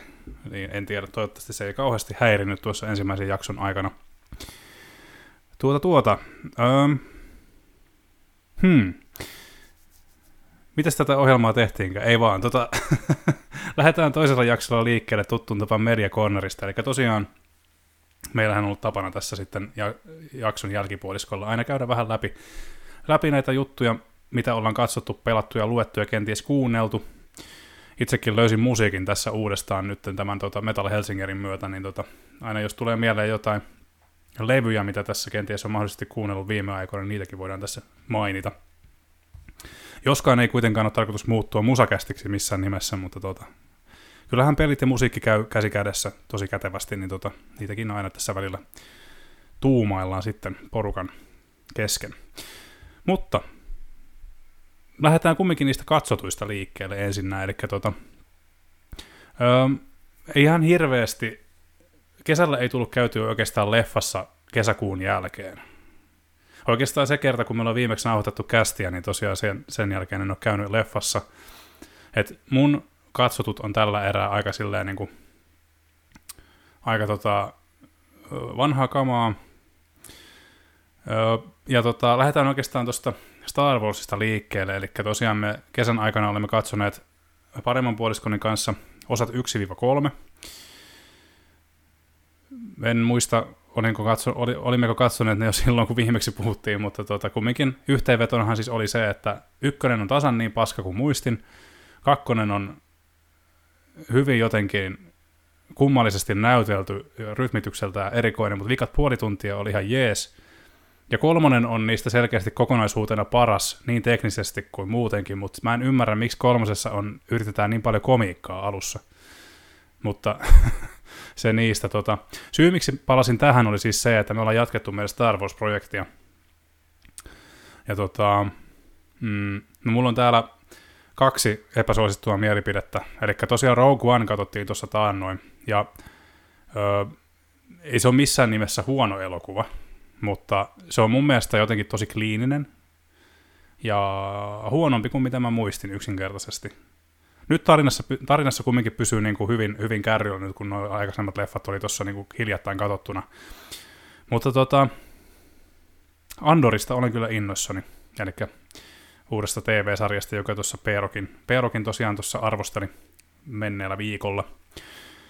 Öö, sillä Diego Lunan näyttelemä Cassian Andor on kyllä erittäin hyvä hahmo, ja Rogue Onein ehdottomasti parhaimmistoon. Ja, ja nyt mä saan vaan kuvitteellisia tomaatteja niskaani tämän takia, mutta, mutta, mutta. Osaatko sanoa, että miksi Solo A Star Wars haukutaan niin paljon? Mun mielestä se on ihan siis mun mielestä se on viihdyttävä elokuva. Äh, siis mulla ei ole mitään haju, sitä haukutaan niin paljon, koska mun mielestä se on erinomainen tähtien sitä elokuva ja pitäisi olla just sitä, mitä kaikki nämä tyypit, jotka jatkuvasti vinkuu, että ne haluaa uutta tähtiöstä matskua, niin luulisi, että se olisi just sitä, mitä ne, ne haluaisi. Mm. Ja mun mielestä se niin kuin miettii, että onks, eikö se Ron, Ron Howard oli se ohjaaja, joka Soulon pisti purkkiin lopulta, niin eikö se ollut sillä tavalla, että 85 prosenttia leffasta jouduttiin tekemään uusiksi? Mä en tiedä, onko se ihan niin paljon, mutta kuitenkin niin kuin mittava osa elokuvasta jouduttiin kuvaa uusiksi, kun ohjaajat oli lähtenyt vähän sooloilemaan omille teille ja eivät mm. suostuneet kuuntelemaan tuottajia, jotka eivät halunneet sellaista elokuvaa, mitä he halusivat tehdä. Mm. Uh, ja niin, niin välillä tapahtuu. Se on kuitenkin yllättävän yleistä elokuva-alalla. Mm. Mutta just tämmöiseenkin faktaan nojaten, niin mun mielestä se on hä- jopa häkellyttävää, miten niin kuin koherentti kokonaisuus siitä saatiin, ottaa huomioon, miten niin kulisseissa tapahtuu. Siis mä pidän Solosta ihan älyttömästi. Mun mielestä se on todella hyvä tähtiestä leffa. Mm. Joo, no on mahtavaa, mahtavaa kuulla, että ne on ihan yksin tämän kanssa, mutta en tiedä ollaanko siitä samaa mieltä, että tämä Solon esittäjä ei välttämättä ollut ehkä ihan niin kuin nappivalinta siihen, vaikka hän ajaa asiansa, mutta mutta, mutta hänellä on käynyt vähän harmittavasti Hollywoodin saralla silleen, että hän, hän ei oikein noita rooleja saanut tuon leffan jälkeen. Että, tuota, mm. Joo, mikä on tosi harmi, mm. koska se on, hän on tosi lahjakas näyttelijä. Että hänellä oli ennen ta soloa, niin hänellä oli niin, niin yksi uh, tämmöinen merkittävämpi rooli, mikä oli tuossa Coen-veljesten leffassa Hail Caesar.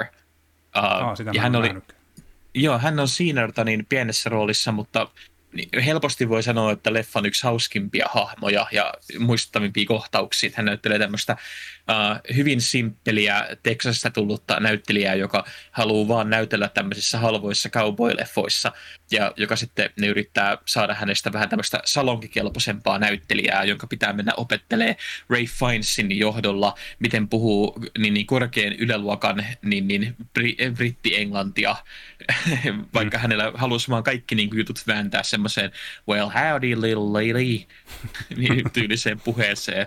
Mm. Ai, aivan, aivan hulvattoman hauska ja hän on todella hyvä ja mä toivon, että me nähtäisiin häntä enemmänkin, koska toi olisi hyvin suuri harmi, että, että hyvä elokuva kun Soloki oli, että se aiheuttaisi uralle niin tuommoista haittaa. Hmm, kyllä. Joo, eikä hän nyt niin, kuin niin huono siinä ole, mitä niin kuin monet, väit, monet väittää, mutta niin kuin mä, sen verran mäkin nyt ehkä olen sitä mieltä, että ei ehkä hän ollut ihan nappivalinta siihen. Mutta tota, niin mutta ei missä... Mä tykkäsin hänestä siinä roolissa. Mun mielestä se oli ihan mm. täysin, täysin salonkikelpoinen niin rooli. Mm. Uh, eihän kukaan pysty olemaan Harrison Ford, ei kukaan pysty olemaan Harrison Ford nuorena. Niin. Ne on, ne on niin. semmoisia vaatimuksia, mitä on aika hullua laittaa kenenkään harteille. Uh, mm. Ja mä, tietenkin se on se vaara. Tehdään, tehdään niin, niin tunnetusta hahmosta niin, niin esiosa. Se, se vaatii, niin kuin, että siinä pitäisi mennä jo tekemään niin kuin, jotain todella uskomatonta niin, totta. Ja Solo ei nyt ihan sitä ollut, ihan niin, vaikka hyvä elokuva olikin, mutta tota niin, ei, mun mielestä se oli täysin, täysin hyvä, hyvä roolisuoritus. Mm. Ja se oli, se oli oma juttunsa. Joo, kyllä. Joo, mä en oikein tiedä, onko siinä sitten just ne, onko ne sitten ne mahdottomat odotukset, minkä, minkä lopulta sitten niin kuin dumas tavallaan sen tota, niin kuin näyttelijäsuorituksen jo etukäteen – et vai mihin se lopulta sitten kaatui, mutta justiin, että se on niinku, tuolla roolilla on ollut tuolle kaverille niinku kohtuuttomat seuraukset, se on, siitä mä oon niinku ehdottomasti sitä mieltä. Mutta tota, viimeisenä oikeastaan katsotuissa meikäläisellä on toi tota, Chip and Dale Rescue Rangers, mua, ei se piirretty, vaan vuosimallia 2022 oleva elokuva, josta tota, mä oon alkanut harrastamaan siis sitä, että katselen näitä elokuvia sillä lailla pätkissä, että tota, vähän niin kuin TV-jaksomaisesti, niin katsoin tuossa tosiaan taanoin ekat puoli tuntia, kun oli tuossa luppuaikaa yhden, yhden niin kuin TV-jakson verran, ja tota, öö, jos, ei, jos joku haluaa välttyä täysin spoilereilta, niin nyt sor, sormet korviin, koska tuossa tota, niin aion kertoa hiukan sitä alusta, eli käytännössähän siis öö, tarina lähtee niin kuin liikkeelle siitä Tiku ja Takun kouluajoista – siirtyy lyhyesti, ja lyhyesti niihin päiviin, kun Rescue Rangersia sitä piirrettyä kuvattiin, ja lopulta sitten päästään nykypäivään asti. Ja tosiaanhan tämä on niinku semmoinen Roger Rabbit-tyylinen mikstuura niinku oikeita, oikeita tota näyttelijöitä ja sitten piirrettyjä hahmoja. Ja mun mielestä hämmästyttävää, miten niinku, hyvin se tavallaan alkujuonto lähtee liikkeelle. Et toki Tiku ja Taku on riitaantuneet syistä syistä X ja Y, mutta tota, päätyvät sitten lopulta tekemään yhteistyötä toisen vähän hangotellessa vastaan, mutta tosiaan niin kuin, tässä on niin kuin paljon viittauksia vanhoihin piirrettyihin vanhoihin elokuviin. ekan puolen tunnin aikana, aikana tuleva Sonic-viittaus esimerkiksi on ihan järkyttävän, järkyttävän hyvä, koska se No joo, katsokaa, katsokaa, sitä en spoilaa, katsokaa itse, mutta siis siinä on jo semmoista metajuttua, että, että mitä harvemmin näkee elokuvissa. Ja, ja mm, joo, ja, se, se ei ole myöskään mikään kauhean mahdottoman pitkä elokuva, että sen pitäisi olla noin puolitoista tuntia. Eli sitä ei ole väkisin venytetty, niin kuin monia nykyelokuvia tunnutaan tekevän, niin tota, sekin on ihan kiva. Ja käytännössä tikussa ja takussa tuntuu olevan se hyvä puoli, että, että, että se ottaa huomioon niin kuin, kohdeyleisönsä sille hyvin laajalti, eli varmasti siinä on pienille, pienille katsottavaa, mutta sitten ne vanhemmat, jotka tätä katsoo lastensa kanssa esimerkiksi, niin ö, hyvin paljon on viittauksia myöskin heille, jotka on tätä kattonut, niin kuin sitä alkuperäistä kattonut pienenä. Tykkään ja odotan mielenkiinnolla, mitä seuraavaksi elokuvassa tapahtuu. Mitäs, Joonatanilla on, mitäs Joonatan on katsellut viime aikoina? Öö, no mä kattelin just sen Andorin, kun piti arvostella se. Joo. ja tota, mä tykkäsin todella paljon. Se on tota, mun mielestä parasta tähtien mitä meillä on ollut vuosiin. Uh, varmaan niin kuin parasta sitten ton Last Jedi niin, niin, päivien. Siinä jälleen yksi suosittu mielipide. Mutta... Joo, se on tunnetusti suosittu, suosittu mielipide, varsinkin näin netissä. Uh, mutta että siis toi on mun mielestä mahtava siinä, että siinä on annettu lahjakkaille, lahjakkaille ohjaajille ja käsikirjoittajille vapaat kädet ja viimein on uskallettu sanoa, että ei tarvii mennä laittamaan niitä saatanan Skywalkereita tai niin, niin näitä asioita, uh, mitä yleensä toivotaan, niin ei tarvii laittaa niitä tähän, tehkää mitä haluatte. Mm. Ja ne on mennyt tekemään niin, niin, aivan älyttömän komean ja hienon tota niin, uh, tarinan tyypistä, joka on surkimus, jolla on mahdollisuus olla hyvä tyyppi, joka tekee kaikkensa, että sen mm. ei tarvitsisi, tarvitsisi ottaa vastuuta mistään, koska siinä on liian suuri riski, että saattaisi mokaa sen. Mm. Ja mun mielestä se on tosi mielenkiintoinen ja hieno hahmo seurata, ja Diego Luna on aivan, aivan loistava siinä roolissa. Hmm. Kyllä. Mutta pidän paljon. Suosittelen, hmm. suosittelen lämpimästi kaikille. Se on uh, ihan helposti siis e, e, omastakin mielestä niin kuin vaan parasta, mitä löytyy nyt tähtiösorolta tällä hetkellä. Näitkö tota, ne ensimmäiset neljä jaksoa vai tota, näitkö pidemmälti jo sarja? Ja ensimmäiset neljä jaksoa, että siitä, että niin ikävä kyllä toi Disney on vähän, vähän tiukka niiden kanssa, mm. että ei päästä näkemään pitkälle, mutta uh, ekat neljä jaksoa luo oman kokonaisuutensa, mikä on mun mielestä aika rohkea valinta tuommoiselle niin, niin sarjalle. Hmm. Uh, että, että se on, se on niin kuin selkeästi niin kuin ensimmäinen, tota niin, uh, ensimmäinen luku, ja mä luulen, että seuraavat neljä jaksoa kertoo, niin kuin, tämä, tämä tulee, tämä to, oikeastaan seuraa niin kuin leffan rakennetta, että meillä on alku, keskikohta ja loppu, ja tässä on 12 jaksoa tässä kaudessa, hmm. niin nyt tämä ensimmäiset neljä jaksoa on periaatteessa koko ensimmäinen näytös. Uh, siinä on ihan selkeä semmoinen tauko, missä pääsee hengähtämään. Joo. Ja se on, se on rohkea valinta, koska mä luulen, että jotkut saattaa ottaa sen ehkä vähän niin kuin turhan hitaana sarjana. Et mm. Siinä on paljon toimintaa, mutta se ottaa hyvin aikansa siihen, että se käsittelee, antaa hahmojen hengittää, antaa hahmojen viettää oikeasti sitä aikaa siinä niin, niin, niiden tekojensa seurausten kanssa. Mm. Joo, tuossa itse asiassa näinkin jo jotain nurinaa tuosta hidastempoisuudesta, että tuota, Odotan kyllä tosiaan mielenkiinnolla. Mun mielestä niin Rogue Onein yksi, yksi parhaimpia hahmoja heittämällä oli just Cassian Andor. Ja mä, en, mä olin onnistunut itteni jotenkin niin kuin nolla, aivo, no, nollaamaan aivoni tämän sarjan osalta, tai sitten mä en ollut vaan oikeasti nähnyt tästä mitään ennakkomatskua. Me katsottiin Rogue One, niin mä yhtäkkiä huomasin niin kuin Disney Plusassa, että mitä täällä on joku Andor. Ja sitten, että niin kuin, tavallaan, tavallaan jotenkin, ja sitten se, niin että täällä on Andor, ja se tulee pian. What? niin, niin, niin tämä ei ole, niin kuin, mä oon onnistunut jotenkin onnellisesti välttämään, että tämmöinen on edes tekeillä. Niin, niin tota, katsotaan nyt sitten, että mikä on, lähdetäänkö me katsomaan A New Hopea sitten seuraavaksi vai katsotaanko me Andoria. Mä kyllä kovasti yritän niin kuin, ö, promota, tai sanotaanko näin, että yritän kovasti niin kuin, markkinoida tätä Andoria nyt, että katsotaan se ennen kuin lähdetään ja katsoa niitä muita elokuvia. Että, tota, kiinnostaa toisaalta itsekin kovasti tietää, että mitä tässä tapahtuu tässä sarjassa. Mutta joo, Andor, Andorista Kondoriin, oliko sulla muita katsottuja, katsottuja tässä kohtaa vielä?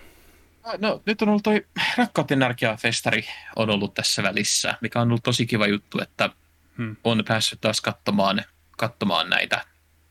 Ja tota niin, äh, sieltä niin on tullut todella monta hyvää leffaa ja muutamia vähän heikompia, mutta nope, en ole kaikki käymään läpi, mutta nopeasti niin hyvinä voisi mainita esimerkiksi uh, Suomenkin ihan ensilta levitykseen tulee semmoinen kuin The Banshees of Inisherin, mikä on Martin McDonaghin uusi tämmöinen erittäin musta komedia, missä mm. uh, Colin Farrell ja niin, niin Brendan Gleeson näyttelee kahta pitkäikäistä kaverusta niin jossakin tuolla Irlannissa rannikolla asuvat pienellä saarella, niin, niin tämmöisessä kylä, kylän pahasessa, missä on tyyli just koulullinen ihmisiä, kaikki on ollut siellä koko ikänsä, eivätkä tule poistumaan sieltä ikinä. Hmm. Ja eräänä päivänä Gleason ilmoittaa Colin Farrellin hahmolle, että hän ei enää halua olla kavereita sen kanssa. Ei mitään syytä, mutta ei, ei hmm. vaan enää, että elämä on liian lyhyt me ei olla kavereita enää. Ei vaan Ja- nappaa. Ei, ja Colin Farrellin hahmo ei pysty ottaa tätä millään vastaan tätä niin, niin, tilannetta. Se on, se on liian sydäntä särkevää hänelle. Se on täysin käsittämätöntä, miksi näin on mennyt ja miksi hän ei saisi kunnon syytä. Hmm. Ja hän alkaa vaatimaan niin päivästä toiseen, että kerro miksi.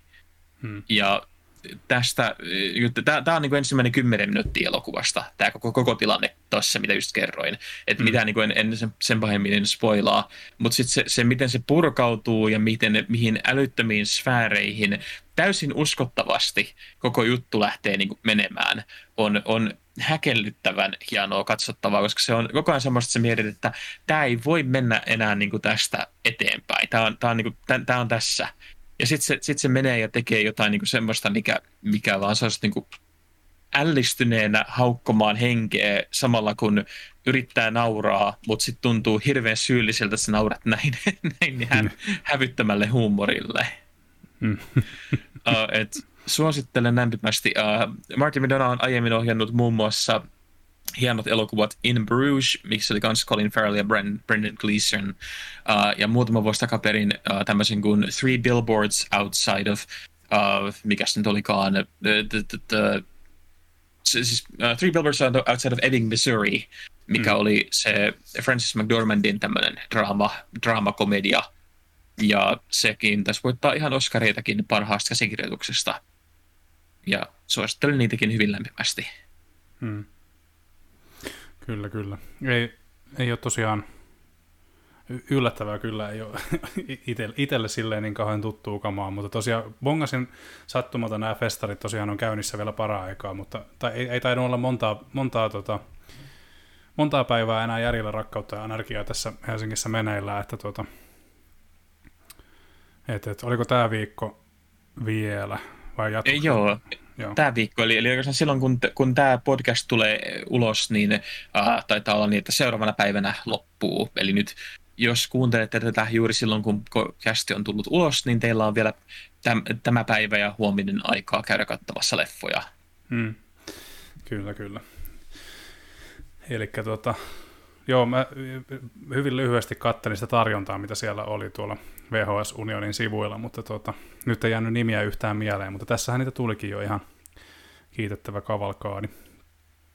Ja tota, jos tosiaan kiinnostaa festarit Helsingissä jos pyörii, niin tota VHS Unionin sivuilla löytyy tosiaan, katsotaanpas nyt ihan oikeasti se ihan tota, urli, että mikä se nyt on, eli hetki vaan. Tämä on sitä parasta... hif.fi. H-I-F-F.fi. No niin, kiitoksia. Tämä on sitä parasta sisältöä, kun lähdetään googlettaa, että mikä, se, mikä on, mikä on tota, niin, niin, ö, mutta hyvä. Sillä, siitä pääsee katsomaan sit lisätietoa näistä, jos, jos kiinnostaa käydä katsoa vielä viime metreillä el- elokuvia.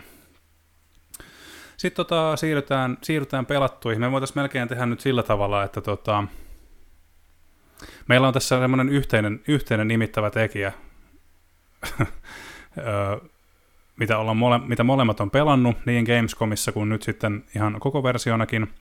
Mutta tota, ennen kuin mennään siihen, niin mä voisin mainita tuosta, että tota, mm, mä otin ensiaskeleet Splatoonin parissa, eli Splatoon 3 tosiaan ö, toi meidän arvostelupäätoimittaja Leskisen Peero pisti kouraa ja totesi, että siinä olisi.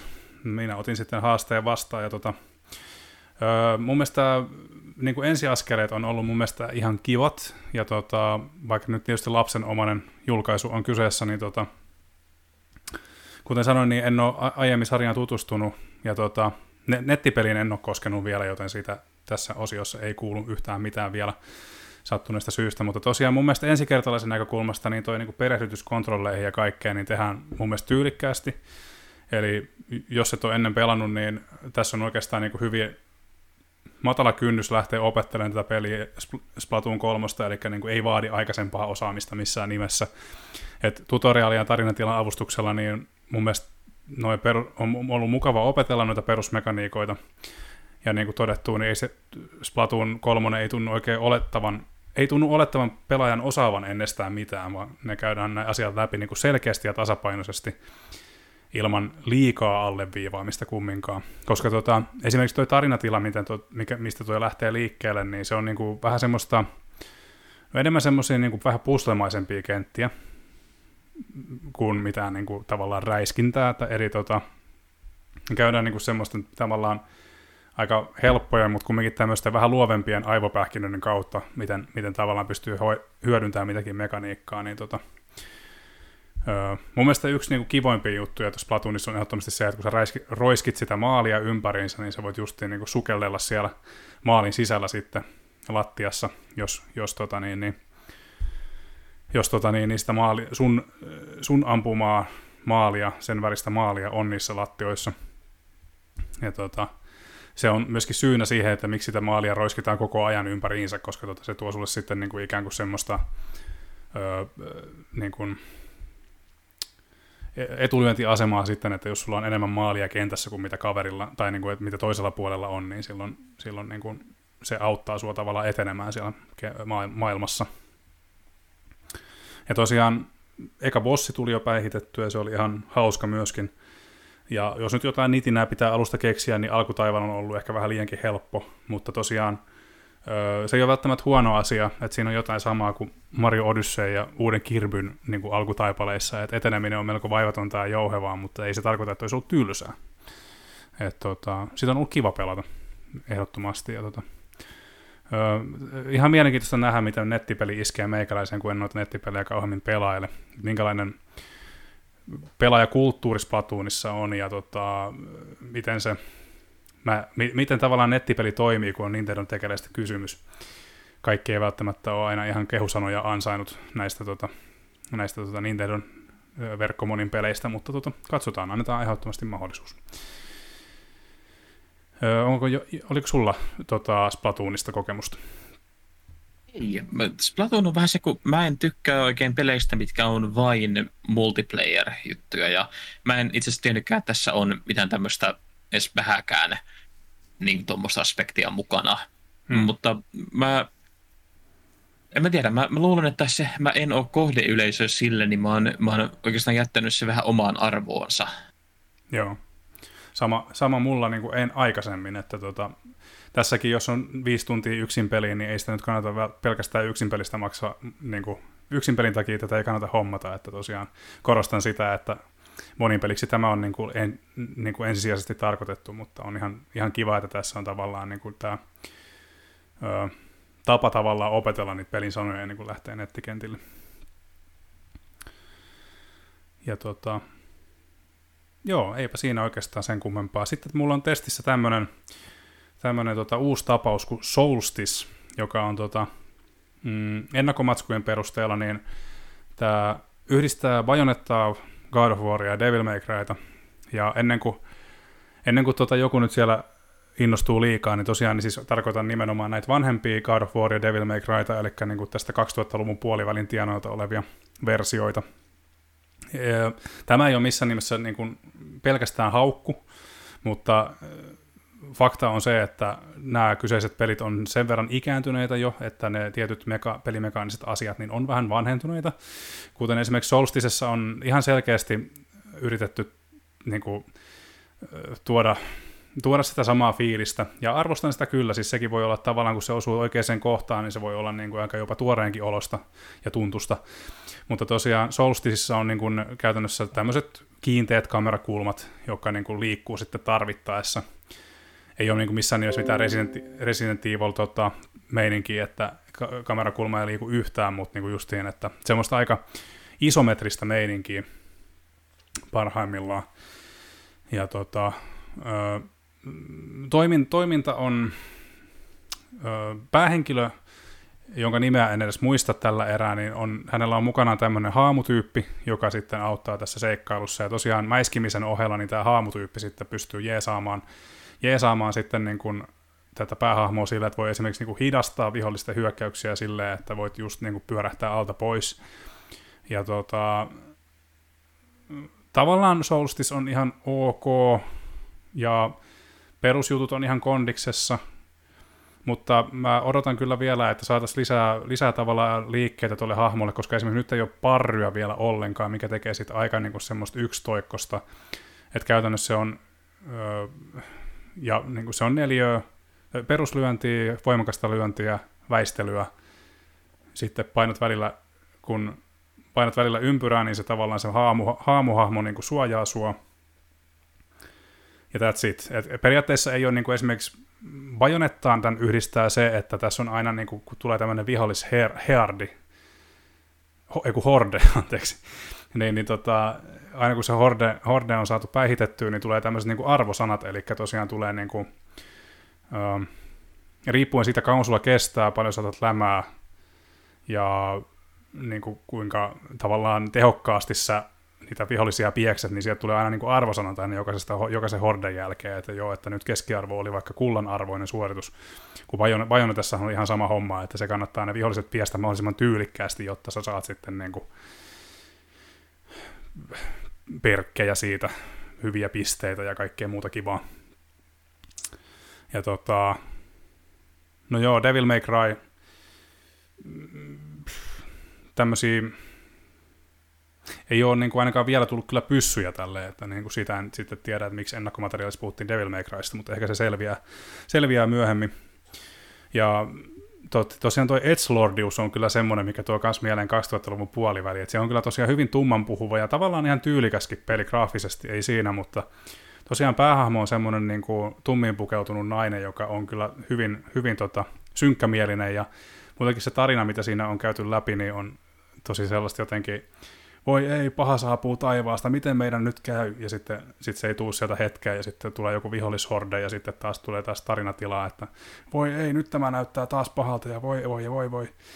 Ja niin kuin, toi tavallaan tuommoinen synkkyys ja edgelordius tuo mieleen niin 2000-luvun puolivälin siinäkin mielessä, että mä voin melkein kuulla Katsmäkin soimaan mun päässä, kun jos muistat Prince of Persia Warrior Within, missä oli tämä I stand alone, niin, niin voin, voisin kuvitella sen siihen taustalle soimaan melkein.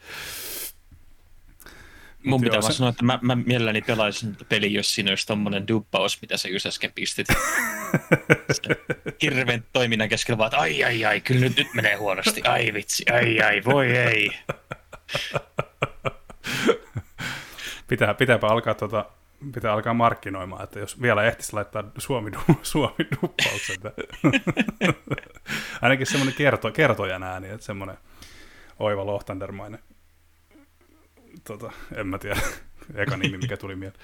Mutta, mutta joo, se on, se on Solstis. Katsotaan, pääsenkö koskaan loppuun asti. Sitäkin pitäisi tehdä arvio jossain vaiheessa, että tota, että, että aika näyttää, meneekö siinä yhtä kauan kuin Actracer Renesanssin kanssa, mutta siitä ei vielä tiedä. Öö, ennen kuin mennään meidän niin sanottuun main eventtiin tässä, mitä molemmat tosiaan oli hakannut, hakannut ennakkoon ja öö, julkaisun jälkeen, niin tota, haluatko kertoa hiukan, mitä itse olet tuossa miettinyt Cult of the Lambista? Äh, no, Cult of the Lamb oli semmoinen, mitä se, se, oli, se oli jo julkaistu ennen kuin me saavuttiin Gamescomiin. Hmm. Uh, mutta siellä sitten kysyi, että haluatko vielä testaa sitä, haluatko vähän nähdä, mistä on kyse. Ja mä ajattelin, että mä oon niinku tosi vähän kuullut siitä, se on mennyt vähän ohi itseltäni, uh, mutta että mä näin sen alkuvideon, missä tämä niin, niin, uh, kirjaimellisesti tämä uhrilammas pistetään alttarilla paloiksi ja hän palaa takaisin maan päälle niin, niin kostamaan niin, niin, koston Jumalan nimissä. Mm. Ja tota, mä olin myyty. Mä olin heti, heti sen niin kuin, jälkeen silleen, että tämä, on, niin, tämä, tämä menee just sinne uh, sille huumorin tasolle, mistä mä pidän. Eli tää on niinku t- tavattoman tyhmiä juttuja, mitkä on tota niin, uh, esitetään täysin vakavalla naamalla. Hmm. ja mä, mä, pidin vaan, mä pidin vaan niin pirusti siitä, että, että mä, mä oon nyt sitä, mä teen sitä arvostelua toisaalta leirta, niin mä oon koko ajan kun mä oon sitä, niin, niin, niin mitä enemmän mä sitä mietin, sitä enemmän mä pidän siitä. Mm. Se, se tekee, ei tee oikeastaan varmasti mitään hirvittävän omaperäistä, mutta kaikki mitä se tekee, niin se tekee niin hyvin, mm. että sen ei tarviikaan tehdä sitä omaperäisesti. Kyllä, kyllä, kyllä. Joo, ei tota... Mm, ka, ka, tavallaan graafisesti tämä muistuttaa vähän näitä Edmund Macmillanin tätä Binding of Isaacia, mutta ilmeisesti tämä ei ole kumminkaan, niin kuin, tämä on hyvin erityyppinen peli kuin mitä se, jos on ymmärtänyt oikein. Siis mä sanoisin melkein, että ei, et, ei, ei hirvittävän paljon erityyppinen. Et mä, siis se mm. Binding of Isaac oli semmoinen, että kun mä, niin kuin, se, se, oli eka, mikä tuli mieleen tästä, kun mä olin pelaa tätä. Ja mä, mä niin kuin heti niin kuin yritin jopa niin kuin vähän katsoa sille varovasti, että mä en vitti heti paikan päällä kysymään, että missä mille, Macmillan on, että tuokaa se esille. Niin. Koska tietenkin eihän hän ei ole mukana tässä pelissä tietääkseni ollenkaan. Mm. Uh, että tämä niinku lainaa selkeästi Binding of Isaacilta paljon. Uh, ja tämä niin, niin, rakenne, peliluuppi on hyvin lähellä niin kuin Binding of Isaacia. Et mm. Siellä on myös niin kuin, sen, sen ohella on sit, niin kuin elementtejä uh, Don't Starvista uh, esimerkiksi, mutta tätä, se ei ole huono asia myöskään millään tavalla. Et, mm. et se, se vaan tekee siitä sen, että sulla on heti se niin, niin, uh, sel, selkärangassa se niin, niin pelityyli. Joo, kyllä. Mutta onko tämä niinku tää, uh, Cult of the Lamb, tämä ei ole kumminkaan mitään, mikään niinku roguelike?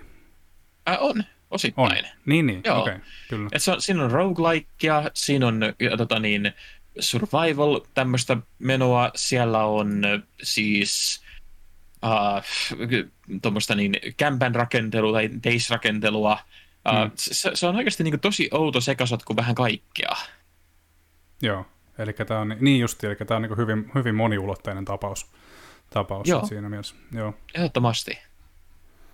Kyllä, kyllä, kiintoisaa, kiintoisaa. Mä en ole niinku itse niinku ihan suurin, suurin tota, öö, roguelikeen ystävä, mutta tuota, tietysti jos siihen yhdistellään näin paik- paljon kaikkea erilaista tavaraa, niin hyvin, hyvin mielenkiintoista. Oli, huvittaisi kyllä kokeilla tätä, mutta ilmeisesti öö, jostain luin, että Switch-versiossa olisi ainakin vähän teknisiä ongelmia. En tiedä, mitä versioita sä pelasit. Uh, mä oon pelannut ihan PCllä. Joo. Siellä ei taida olla ainakaan, ei taida olla mitään isompia teknisiä pulmia. Ei, ei, en ainakaan mitään semmoista, mä olisin huomannut, että tämä on vähän tämmöinen ikuinen niin hupijuttu, että on jumalattoman kallis ja tehokas PC, että pystyy pelaamaan tämmöistä, mikä pyörii Switchillä on, niin kuin melkein ongelmitta. Joo, uh, et, Kyllä. Et, siis, e, mä harmi kuulla, että toi niin, niin Switch-versio olisi, niin kuin, siinä olisi teknisiä pulmia, koska se, tota, mä mietin monta kertaa, että olisi just semmoinen, mitä haluaisi pelaa just niin kuin, uh, matkalla ja just niin kuin käsikonsolilla, koska tämä on omiaan semmoisiin pieniin pyrähdyksiin. Mm. Kyllä, kyllä niin justi, toimii pienissä pätkissä. Hyvä, hyvä. Tota, joo, katoin tuossa huvikseen, mitä tota Edmund Macmillan on tässä viime aikoina tehnyt, niin tosiaan toi Binding of Isaac Rebirth hän sai tänä vuonna. Eiku anteeksi, viime vuonna sai tuon viimeisen, tai oliko se nyt viimeinen vai ei, mutta kolmannen lisärin sai joka tapauksessa, niin tota, ei ole ainakaan toistaiseksi vielä tiedossa, että mitä herra tekee seuraavaksi. Et ihan, kiin, ihan jännä, että onko hän, onko hän niin kuin vetäytymässä pelien teosta vai onko sieltä vielä tulossa jotakin, jotain uutta. Niin, enpä tiedä. Mm. Se on kuitenkin tosi pitkään käyttänyt aikaa tuohon Isaaciin, että se olisi mielenkiintoista nähdä, että, että mikä, mikä se niin muu olisi, mikä häneltä voisi tulla, koska kuitenkin se, me nähtiin hyvin, hyvin vahvasti kuitenkin jo, että esimerkiksi tuon Meatboyn kanssa, että hän mm. tuntuu olevan se niin kuin, taiteellinen sielu, mikä sillä pelillä oli. Mm. Ja sitten jatko tuli niin kuin tämmöinen autorunneri. Joo, se oli aika sydäntä särkevää, miten, miten se jatko-osa meni. Mm. Joo, siinä taitaa olla joku isompikin tarina taustalla, en ole tutkinut sitä riittävästi, mutta justiin, että sehän oli myös pienimuotoinen ikuisuusprojekti, ja ainakaan hänen niin kuin, näissä töissä, mitä hänellä on, hänestä on mainittu nyt tässä netin mm. syöväreissä, niin tota, ei ainakaan tota Super Meat Boy Foreveria ole edes mainittu, että hän olisi ollut siinä mukana. Niin, niin tota, mutta joo, se on taas sit tarina erikseen, sen, se täytyy tutkia myöhemmin, tai tutkikaa, jos kiinnostaa ehdottomasti. Edmund Macmillan on mielenkiintoinen kaveri kyllä. Tota, okei, okay, otetaanko nyt sitten tämä meidän tämä meidän. Meidän on tarkoitus myöskin tosiaan kirjoittaa tästä artikkelia sitten niin kuin puolesta ja vastaan tyyppisesti tuohon konsolifinin verkkosivuille, mutta otetaan tässä vähän semmoinen, vähän alkulämmittelyä. Eli kyseessähän on tietenkin Metal Helsinger. Ja tota, tosiaan äh, rytmipelin ja räiskinnän sekoit, sekoitus tosiaan säväytti ja ei säväyttänyt niin kuin meitä käytiin, päästiin tosiaan testaamaan sitä tuolla MES Gamescom-messuilla ja omalla kohdalla se, meillä meni oikeastaan testisessiot molemmilla vähän silleen huonosti, että, että tota, mun mielestä se oli niin kuin, se ei tehnyt muuhun ihan kauhean suurta vaikutusta, se tuntui jotenkin, että ei mene ihan synkassa ja niin kuin tuntui, että ei toiminut kunnolla. Ja samalla tuntui siltä, että se oli kyllä niin kuin vihoviimeinen, että se oli vähän huono testiympäristö just ennen sitä keikkaa, keikkaa tota silloin siellä tota, se, tavallaan se testisessio oli niin kuin, tavallaan siinä keikka-alueen ihan siinä kupeessa, eli tota, niin kuin siinä samassa hallissa, eli niin kuin, just siinä hirveän metelin keskellä, ja kuulokkeet toki oli päässä ja ne suojasi ihan kohtalaisen hyvin, mutta justiin, että musta tuntuu, että sitä ei ollut niin kuin synkattu sillä tavalla, että kun esimerkiksi itse tuossa niin synkkasin sen tuohon omaan telkkariin, niin mulla tuli just pikkusen niin viivettä siinä, ja tosiaan sitten kun mä tein sen synkkauksen siinä, niin rupesi homma toimii ihan kunnolla. Et mä mietin, että onkohan he muistanut niin tuossa synkata sitä siellä messualueella, koska jos ei ole sitä tehnyt, niin sitten on, tuntuu vähän oudolta, että kaverit demo peliänsä siellä ja sitten he ei ole tehnyt, niin kuin, tehnyt sitä sitten kunnolla, mutta joo, sitähän ei voida tietää. Joka tapauksessa niin se oli silloin rankan messupäivän päätteeksi, niin testiympäristö oli vähän huono ja testi, testihahmokin oli, eli meikä mandoliini, niin kans vähän silleen, ei ollut ehkä ihan silleen niin kuin skarpeimmillaan siinä enää, niin tota, se, ei, se, ei ollut huono hetki, se, se, oli huono hetki testata sitä. Mutta nyt kun saatiin, sain sen tuossa tota, ta, niin, okei, on kiinnostunut siis kuulemaan, että, kuulemaan, että kerro, kerro myöskin niin omia mietteitä, että eikö sullekin ollut vähän samanlaiset fiilikset, että, tota, että, että alku, en, ennakko ei tehnyt niin suurta vaikutusta? No joo, se oli vähän sama, sama kuin tota niin, sullakin, että, mä, että se paikka ei ollut paras, ja tosiaan kun sinne ei ollut päässyt tekemään itse sitä omaa rytmitystä siinä alkuun, niin ne vaikuttivat aika vahvasti siihen ekaan fiilikseen. Hmm. Uh, Mutta mä en voi myöskään sanoa, että mun kohdalla se toinen niin, niin, kokeilu olisi ollut yhtään parempi, koska vaikka mä sain sitten tehty sen niin, niin, uh, synkkauksen ja kaikki mahdolliset siihen, niin äh, mulla jatkuvasti tuli semmoinen fiilis, niin kuin, että, että, että et, no, tämä olisi ollut hirveän kiva Guitar Hero lisäosana. kyllä, kyllä. Tota, ihan vaan niin kuin kerrotaan käsikirjoituksesta sen verran, että mulla on täällä, että Metal Helsinger ihan loistava kokonaisuus, sitten Joonatanin kohdalla lukee, että Metal Helsinger ihan keskinkertainen kokonaisuus. tota, jos, mä saan, jos mä saan sanoa eka puolesta, eli tosiaan kun, joo, mun, joo, kun mä sain, sain tuon synkkauksen tosiaan kohilleen, niin mun mielestä niin kuin, toi ammuskelurytmi ja toi taustalla soiva metallimusiikki, niin toi kovasti mieleen ton Doom 2016. Ja itse asiassa tuossa niin kun, kehittäjästudion Dokkarissa he kertoivat myöskin, että mistä he on ylipäätään saanut tämän koko idean, niin on siis nimenomaan Doom 2016. Eli siinä rytmissä, sen tap, niin kuin tappamisen rytmissä niin sanotusti on ollut jotain semmoista, mistä he haluaisivat lähteä kokeilemaan tämmöistä niin kuin rytmipohjaista räiskintäpeliä, että miten se toimisi. Ja tota, Kiintoisa seikka myöskin tästä niin kuin Metal, Hels- Metal Helsingerin musiikista on se, että kun nämä on tosiaan sorvattu nimenomaan gameplaytä ajatellen, eli rytmi on just niin kuin tavallaan sitä, että se on niin kuin, tavallaan tehtävissä vielä niin kuin sen pelattavuuden ehdoilla. Ja mä tiedän, mä, mä tosiaan, mä, se on niin vaikea selittää, se on varmasti niin, niin kuin ihmiskohtaista, että miten se niin kuin kokee, mutta siis en mä, mä pääsin jotenkin tosi hyvin sisälle siihen. Ja onhan se, sehän on niinku kävelevä klisee, siis metallialbumi klisee, siis eihän siitä pääse mihinkään. Se story on niin jotenkin naar- naurettavan niinku kliseinen jostain alamaailman synkistä syövereistä ja niinku, ei, ei se niinku mitenkään tavallaan keksi niinku sen osalta mitenkään pyörää uudelleen, se ei yritä olla mitenkään niinku luova sen tarinan kannalta, mutta niinku, mun mielestä kokonaisuutena se vaan, se vaan jotenkin iski tosi hyvin ja niinku, Jotenkin kertoo sekin, että, että jotenkin se, että miten, että miten pääsin niin hyvin siihen rytmiin, niin jotenkin sisälle siihen, niin oli se, että kun niissä myöhemmissä kentissä niin huomasin, että mulla alkoi tulee silmistä niin kuin vettä, koska mä en räpyttänyt missään vaiheessa silmiä, tuijotin niin ilme, intensiivisesti sitä ruutua, että, että tota, mulla ainakin toimi hyvin se, että korvakuulolta kuunteli suurin piirtein sitä passorumpua, että milloin, milloin voi painaa liipasinta, mutta että miten, miten sulla meni se kokemus?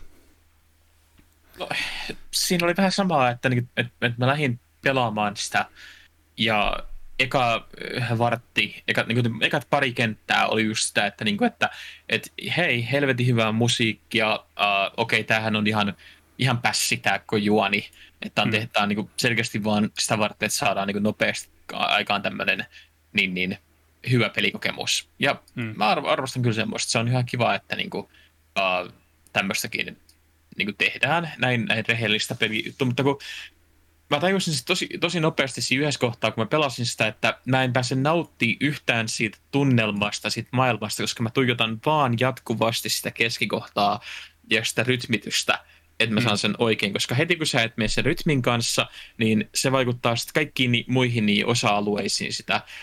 Ja toisin kuin joku Doomi, missä se musiikki on rytmitetty sen toiminnan mukaan, että miten sä itse meet siinä ja sä, niin, niin, uh, sä, sä, sä niin kuin huomaamatta alat tahdittaa ittees sen, sen tota, niin, musiikin kanssa, koska se on vaan niin hemmetin menevää. Mm. Uh, tässä taas sit se, koska se sun, sun osaaminen sen rytmi, rytmin kannalta ja sen toiminnan kannalta niin vaikuttaa myös siihen, että miten se niin, niin, musiikki soi. Eli tuleeko siellä sitä kertosäkeistöä ja pääset Mm. vetämään niitä kovimpia hyökkäyksiä.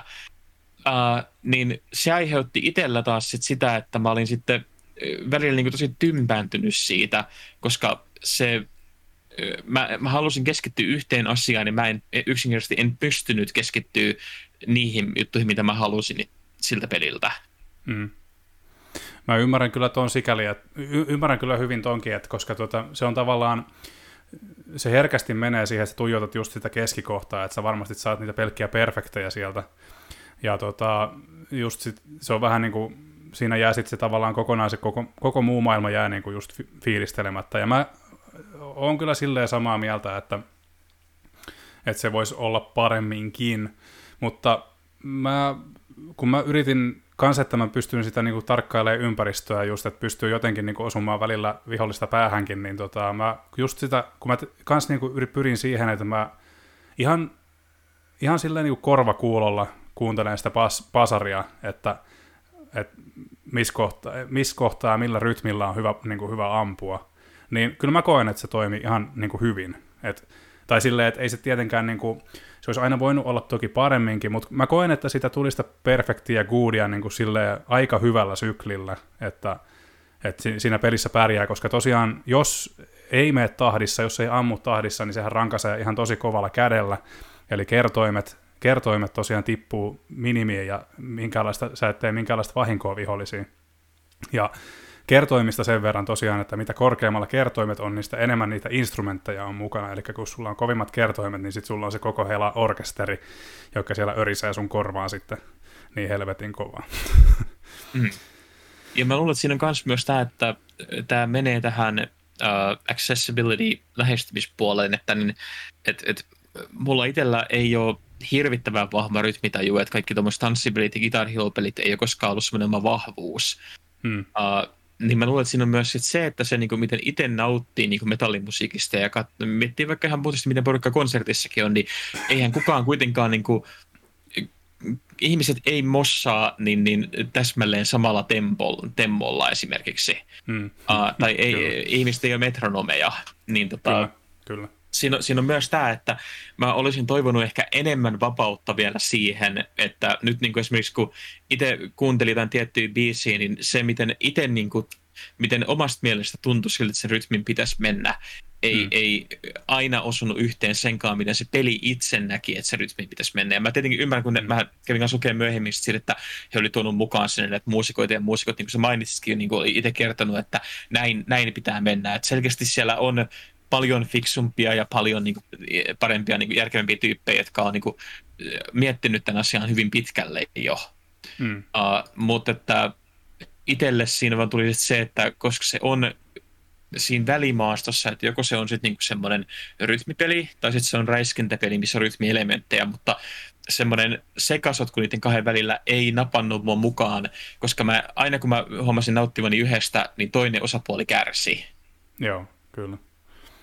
Joo, ja se, onhan se niinku sillä tavalla, että, että justiin, että jos sitten kun tämä accessibility-aspekti on erittäin hyvä, hyvä niin kuin nosto tavallaan silleen, että koska ju- just, että kun, niin kuin sanoit, niin ö, ei voi sanoa, että kaikilla ihmisillä ei ole rytmitajua, mutta voi sanoa, että, niin kuin, että ihmiset, ihmiset niin kuin, ihmisten rytmitaju on erilaista, ja niin kuin sanoit, sanoit niin tosiaan ihmiset ei, ei, ei ne kato vierelle ja silleen totea, että okei, että ton tahtiin pitää mossata, vaan se menee niin kuin just, just vähän omaan tahtiin. Ja tavallaan niin kuin, ehkä jos, jos toi kehittäjästudio haluaa, haluaisi vielä sitä accessibilityä niin kuin miettiä, niin hän voisi tuoda tuohon moodin, missä käytännössä sitten niin kuin poistetaan tämä rytmielementti, jolloin pystyisi nauttimaan sitten niin kuin vapaasti siitä musiikista, siitä maailmasta ja siitä räimeestä, joka nyt tosiaan sitten ilman tätä rytmielementtiä on aika perusräimettä, mutta niinhän se toisaalta oli tämä ö, Doomikin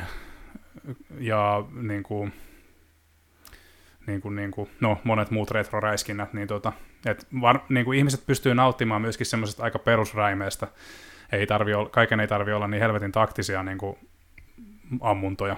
Niin tästä varmasti saisi niin semmoisen ihan käyvän, käyvän kokemuksen ilmankin tätä pakollista ikään kuin rytmielementtiä. Ja yksi, mikä mulla vähän niin kuin ärsyttää tuossa Helsingerissä oli se, että just että kun aseita ladataan, Doomissahan ei koskaan ladata aseita, ja tota, mun mielestä aseiden lataaminen vähän ehkä, vähän ehkä niin kuin teki siitä vaikeaa, koska siinähän on myös lataamisen suhteen se, että sä voit painaa sitä latausnappia niin kuin tahdissa, jolloin se lataa sen aseen nopeampaa, mikä on ihan fine, ihan kiva aspekti, mutta tosiaan monesti kun sun pitää niin kuin, no, tahdissa painaa latausnappia, niin samalla kärsii sit se, että sä vaan et, et oikeastaan pysty tekemään muuta kuin pakittaan tai kävelemään eteenpäin, koska sitten samalla kääntyminen esimerkiksi ja tämmöiset asiat on hyvin vaikeita, koska sä näpytät sitä latausnappia siinä. Et sun, sun käsi menee jotenkin ihan ihmeellisiin asentoihin, kun sä yrität samalla kääntyä valmiiksi että sä voit ampua. Mä en tiedä, onko tässä mitään järkeä, mitä mä selitän, mutta niinku, tota, että ainakin konsoliohjaimella se lataaminen ja sitten se tavallaan mikä tahansa muu kuin suoraan tai taakse, suoraan suoraan tai taaksepäin meneminen oli hyvin niin kuin, hankalaa. Ja mä huomasinkin, että pidemmillä pelisessioilla niin huomasin, että, niin kuin, että käsi oli vähän ihmeellisissä asennoissa välillä, että niin kuin, huomasin, että alkaa niin kuin, ihan kramppaamaan, tai melkein kramppaamaan. Että, että, että on siinä vähän kehitettävääkin kyllä omastakin mielestä. Joo, ja, mutta siis tälläkin, nämäkin, nämäkin, kun asiat on, on valitellut tässä näin, niin äh, miten se niin kuvailisi, että niin kuin, ei halua olla täysin negatiivinen, koska mulla oli kuitenkin hauskaa tämän pelin kanssa – Mm. Et, et, et, se, se pointti on kuitenkin se, että et, et jos pitää niin kuin metallimusiikista ja tämmöinen niin on semmoinen, mikä itsellä niin kuin osuu, osuu niin tämmöinen just nämä tyylit ja kaikki niin kuin, niin, niin omaan makuun, niin tämä on kauttaaltaan hurmaava peli. Mm. Eli uh, siis vaikka mä niinku, kuinka paljon saatoin niinku kirjoita sitä, että et itse ei esimerkiksi osannut tai uh, ei pystynyt pysyä tahdissa mukana, niin uh, silti valtaosan ajasta mä niin kuin halusin palata takaisin sen pariin. Hmm. Ja, ja niin käyttää aikaa siihen, että, että, että haluan kuulla seuraavan biisin, haluan nähdä, miten tämä, tämä juttu menee niin, niin tästä eteenpäin. Hmm. Joten tot, kai ne tekee jotain niin kuin oikein sitten. Kyllä. Ja tota, vaikuttaa siltä, että tähän on tulossa kyllä jonkin sortin jatkoa, ainakin, ainakin ovet on jätetty kyllä auki auki niin kuin lopun jälkeen. Että tota, on sitten jännittävää nähdä, että nähdäänkö me DLC-biisejä kautta kenttiä sitten tulevaisuudessa vai, vai tota, nähdäänkö ihan suoraan jatkoa sitten.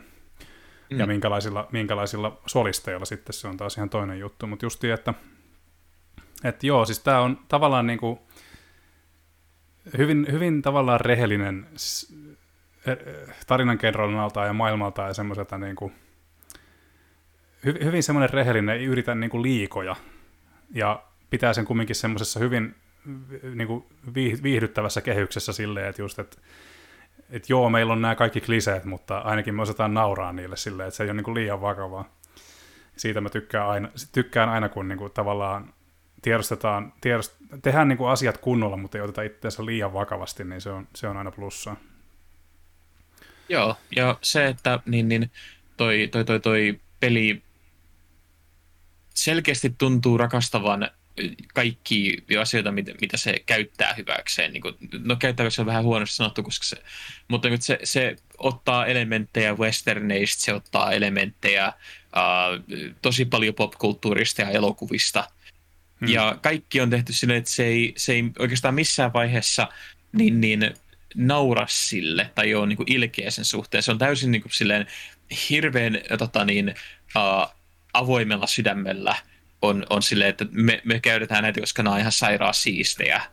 Mm. Ja mun mielestä semmoinen tietty, tietty tommonen, niin, niin uh, suorapuheisuus, tämmöinen vilpittömyys, niin, niin tota, on aika tervetullutta. Mua alkaa vähitellen itsekin kyllästyttää se, että, että mm. kaikki pitää ottaa niin, niin ironisesti. Mm. Joo, toi oli ehkä vähän parempi sanavalinta, että ei tämä niinku, tää ei ole silleen, tää ei, tälle ei sillä tavalla ole niinku mitään kauhean niinku humoristista otetta, mutta justiin, että ei ole myöskään niinku silleen haudan vakavaa. Et, et, et, tota. Joo, toi, toi oli hyvä, todella hyvä lisäys silleen, että mäkin, mäkin olen samaa mieltä silleen, että ei ole, niinku, tässä ei ole semmoinen jatkuva pilke kautta ironia päällä, vaan niinku just, että tämä on mun mielestä hyvin mietitty kokonaisuus, se story, miten se, mitä se tekee. Joo, eli ei, ei me oikeastaan niin kaukana, kaukana niin tänne, tänne suhteen toisistamme, että mä luulen, että hmm. molemmat, molemmat ollaan pidetty pelistä hmm. enemmän tai vähemmän, mutta että vaan se, että itsellä se, siellä on se tietty kalvava tämmöinen ehkä turhautuminen, hmm. mikä tota niin, esti semmoisen niin täyden nautinnon. Joo, kyllä. Kyllä, ymmärrän. Joo, tota, se, se Helsingeristä varmaan tosiaan jossain kohtaa sitten vielä tehdään tämä, tehdään tämä puolesta ja vastaan artikkeli jossain kohtaa vielä, vielä aiheesta, mutta tota, mut, mut, öö, mennään sitten vielä Mennään sitten vielä sen verran eteenpäin. Tässä me saatiin vielä yllättäen tuosta takavasemmalta yksi kyssäri, eli öö, Jukka halusi kysyä, että mitkä on parhaat elokuvalisenssipelit? Ja tota, Jaaha, tota niin, niin, haluatko, haluatko, tuleeko äkkiseltään mitään mieleen? No miten vanha halutaan niin kun mennään, että jos miettii jotain niin, kuin, uh, niin, niin hypätään jonnekin 90-luvun puolelle, niin tietenkin pitää mainita heti alkuun toi Indiana Jones uh, and the Fate of Atlantis. Mm, se, on, se on tietysti hyvä, erittäin, erittäin hyvä valinta. Mutta sitten taas se on ehkä vähän huijausta, koska se ei varsinaisesti perustu suoranaisesti mihinkään elokuvaan. Se on ihan niin kuin puhtaasti niin, niin, uh, tehty oma juttunsa, mikä sattuu vaan käyttää Indiana Jonesia. Et mm. se, on, se on myös vähän semmoinen, ehkä tuntuu huijaukselta.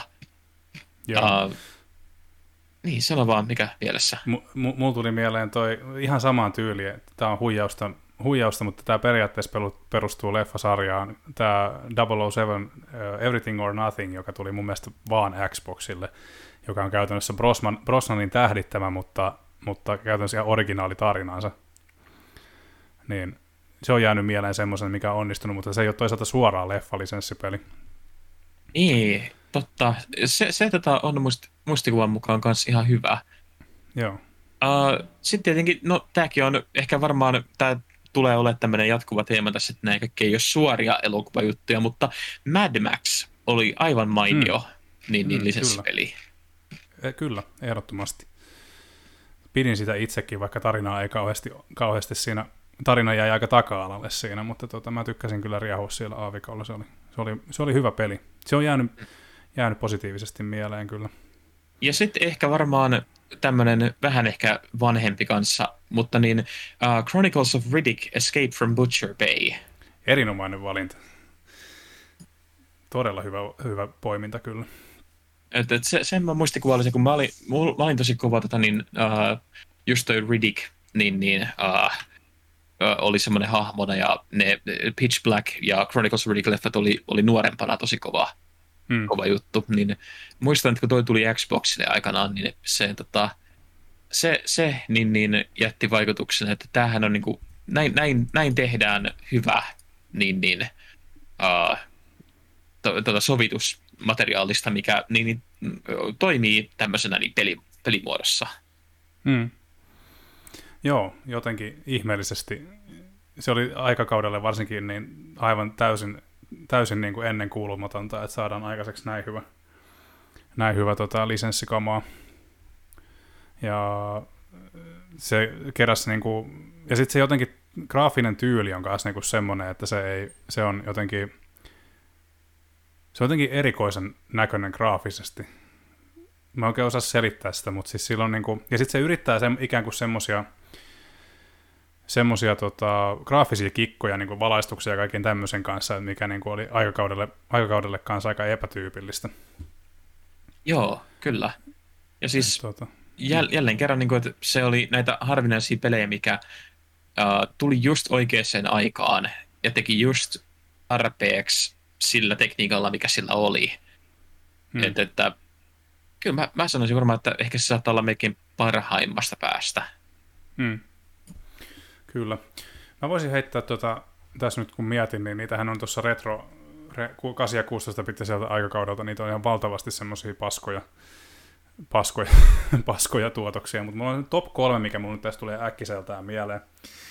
Öö, yksi on suuresti meikäläisen ainakin yllättänyt semmoinen kuin Peter Jackson's King Kong Official, official Video Game of the Movie, tai se olisi se koko nimi tai jotain tällaista. Mutta varsinkin 360-versio on, on sille mun mielestä aika hyvä. Tai niin semmoinen viihdyttävä pläjäys niin kuin kaikkea first person ja sitten välillä pelataan King Kongilla. Ja hämmästyttävää kyllä, niin on jopa aika, aika niin kuin jotenkin se on hatunnoston arvoinen suoritus, että se kyseinen teos on saatu pyörimään Pleikkari kakkosellakin. Siis se tekee graafisesti aika vaativia juttuja, varsinkin niin kuin tällä vanhimma, vanhimmalla raudalla, kun miettii.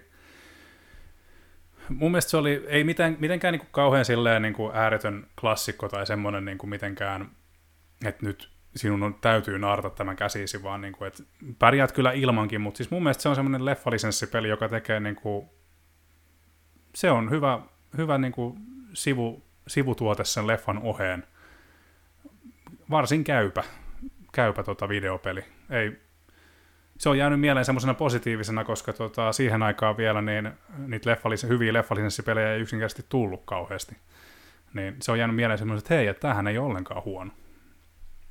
Joo, etäiset muistikuvat on, että se oli oikein hyvä. Tämä oli, eikö tämä ollut Xbox 360 Tämä oli PS2, GameCube, Xbox, Xbox 360, DS, tämä oli ihan kaikille. Okei, okay, se oli joo.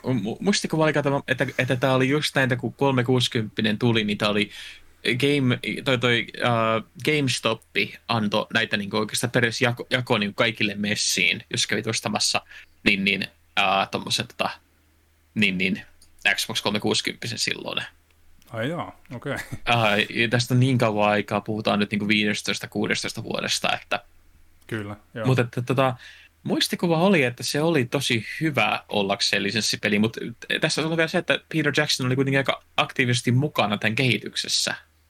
Joo, kyllä pitää paikkaansa. Se tämä taisi olla, tarkistetaanpa vielä internetin ihmeellisestä maailmassa, mutta, mutta siis mun mielestä tässä oli tekijätiiminä tämä Wingnut Games, mikä oli hänen niin kuin, ö, jollain tapaa ainakin luotsaama. No niin, no se selittääkin sitten.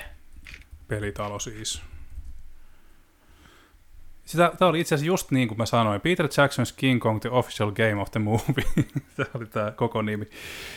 Ja tota, Öö, joo, toinen erikoisuus, mikä tässä itse asiassa oli tässä King Kongissa, oli se, että tämä oli, tämä oli tuon Michel Anselin suunnittelija, suunnittelema, eli Ubisoftilla pitkään vaikuttanut aikoinaan pitkään vaikuttanut mies, joka keksi muun muassa Raymanin. Joten tota, tässä on ollut hyvin, hyvin tota, pelialalle hyvin niin kuin, tämmöisiä isoja nimiä mukana. Ja tosiaan Jackson oli niin kuin, tuottajan roolissa itse tässä.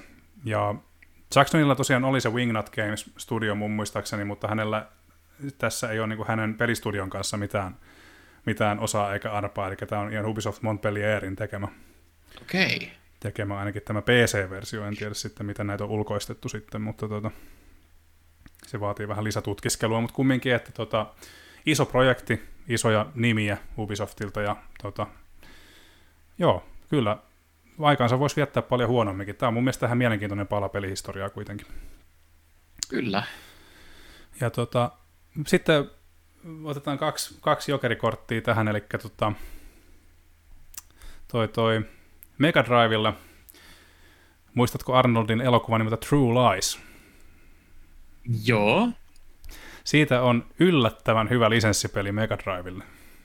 No mä en koskaan Mega Drive omistanut, että se on mennyt ohitte. Joo, Mega Drivella nimittäin tota, mun, käsi, mun muistaakseni Super Nintendo-versio oli vesitetty, vesit, vesitetty väkivallasta, ja Mega Drive-versio oli niin kuin, kaike, niin kuin antoi kaiken raakuuden tulla ja mennä, niin sanotusti. Niin tuota, ihan siitä syystä pelkästään Mega Drive-versio oli parempi. Jahas. Se on semmoinen, se on semmoinen top-down, top-down räiskintä, tota, jossa kumminkin pitää siis välttää, välttää tota, siviilien ampumista tietysti, eihän Arska mikään raakalainen ole. Ja tota, en mä tiedä, siis ei nyt tietenkään mikään, siis se on ihan, je, ihan niin kuin silleen, kun miettii oikeasti mitä kaikkea kuonaa silloin tuli, niin True Lies oli niin kuin parhaimmasta päästä.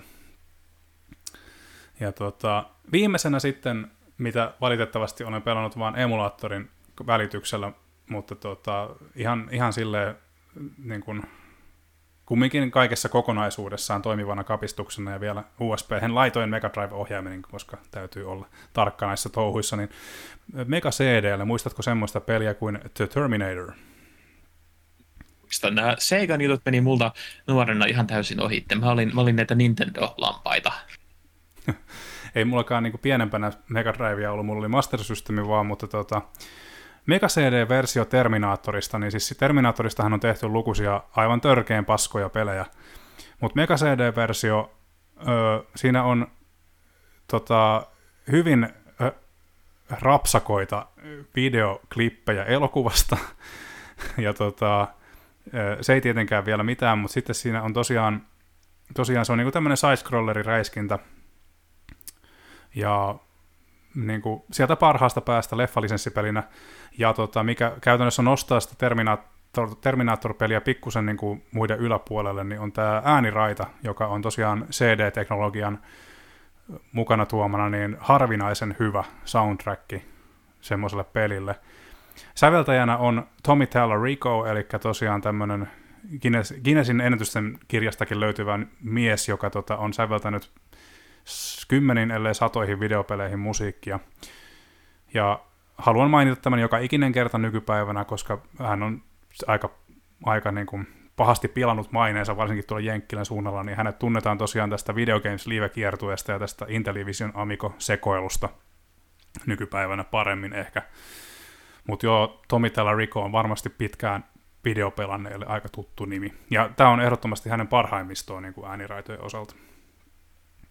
Hei. Siisti. Joo, yes. Tuota, siinä meikäläisen leffalisenssipeli valinnat tähän kohtaan. Tota, olisiko sulla tullut, oli, tuliko sulla vielä mieleen jotain vai mennäänkö vielä loppu, loppujuttuihin? Mennään loppujuttuihin. Jees. Tota niin, niin Joo, eli tosiaan mennään sitten vielä tuohon saittitärppeihin. Meillä on tosiaan ollut tapana valita 1-2 viimeikäistä suosikkitärp- omaa suosikkitärppiä tuosta sivustolta. Ja mikä sivusto se tietysti onkaan? No sehän on tietenkin www.konsolifin.net.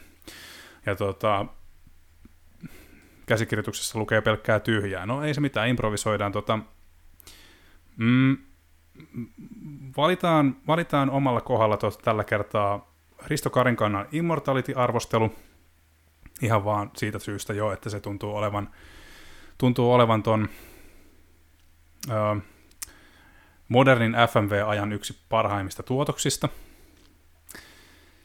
Itse, itse on tarkoituksen ehdottomasti kokeilla sitä, koska olen hyvin intrigued. Ja tota, koska nyt näitä arvosteluja tulee rustattua, niin minäpä sanon toisenkin arvostelun, eli tota, arvosanaksi viisi ananaksellista pizzaa viidestä, mikä tahtoo sanoa, että tämä on upea kokoelma. Kyseessähän on tietysti Teenage Mutant Ninja Turtles The Kawabanga Collection, joka sai hulppeat viisi tähteä arvostelussamme. Käy lukemassa miksi.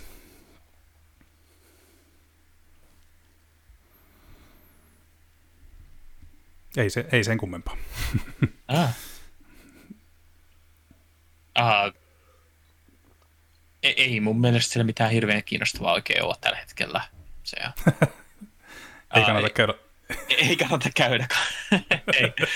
Uh, ei, sit mä sanoisin varmaan, että, että nyt vaihteeksi niin kehutaan näitä meidän niin, niin leffa- ja TV-artikkeleitakin, eli meidän oma niin, niin Petri on käynyt kirjoittamassa Andorista, niin varsin on hyvän arvostelun, mistä allekirjoitan itse kaiken kanssa, että erinomainen sarja.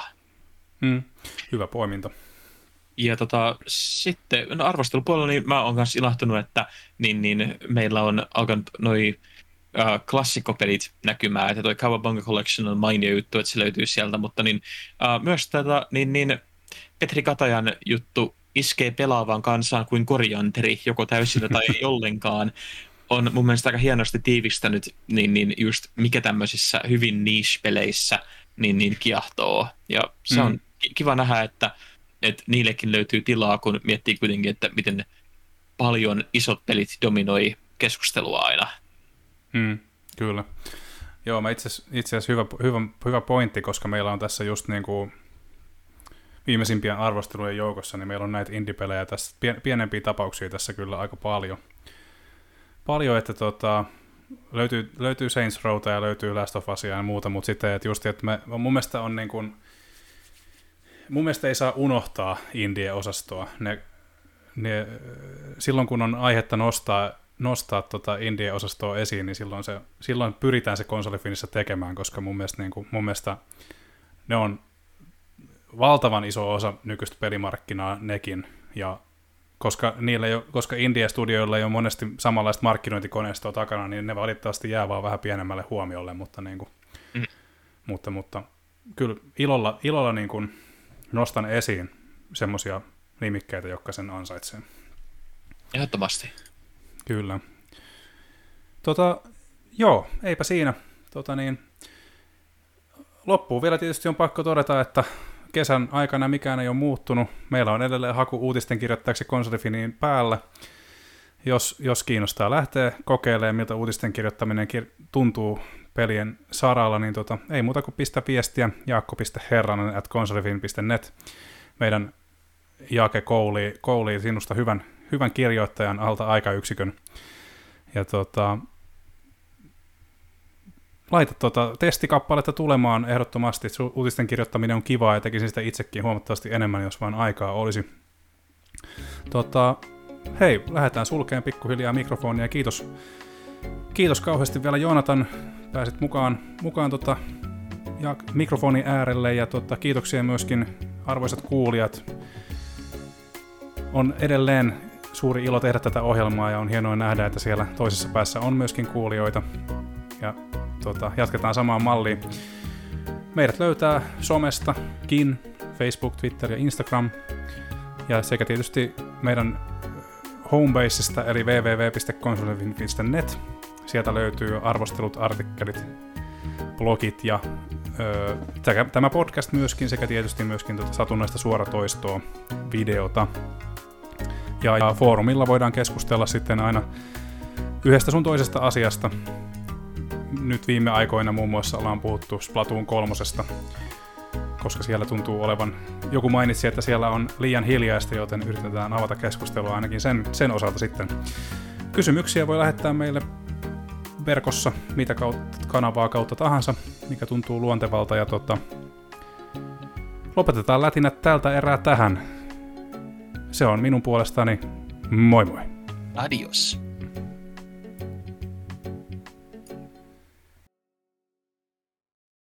money.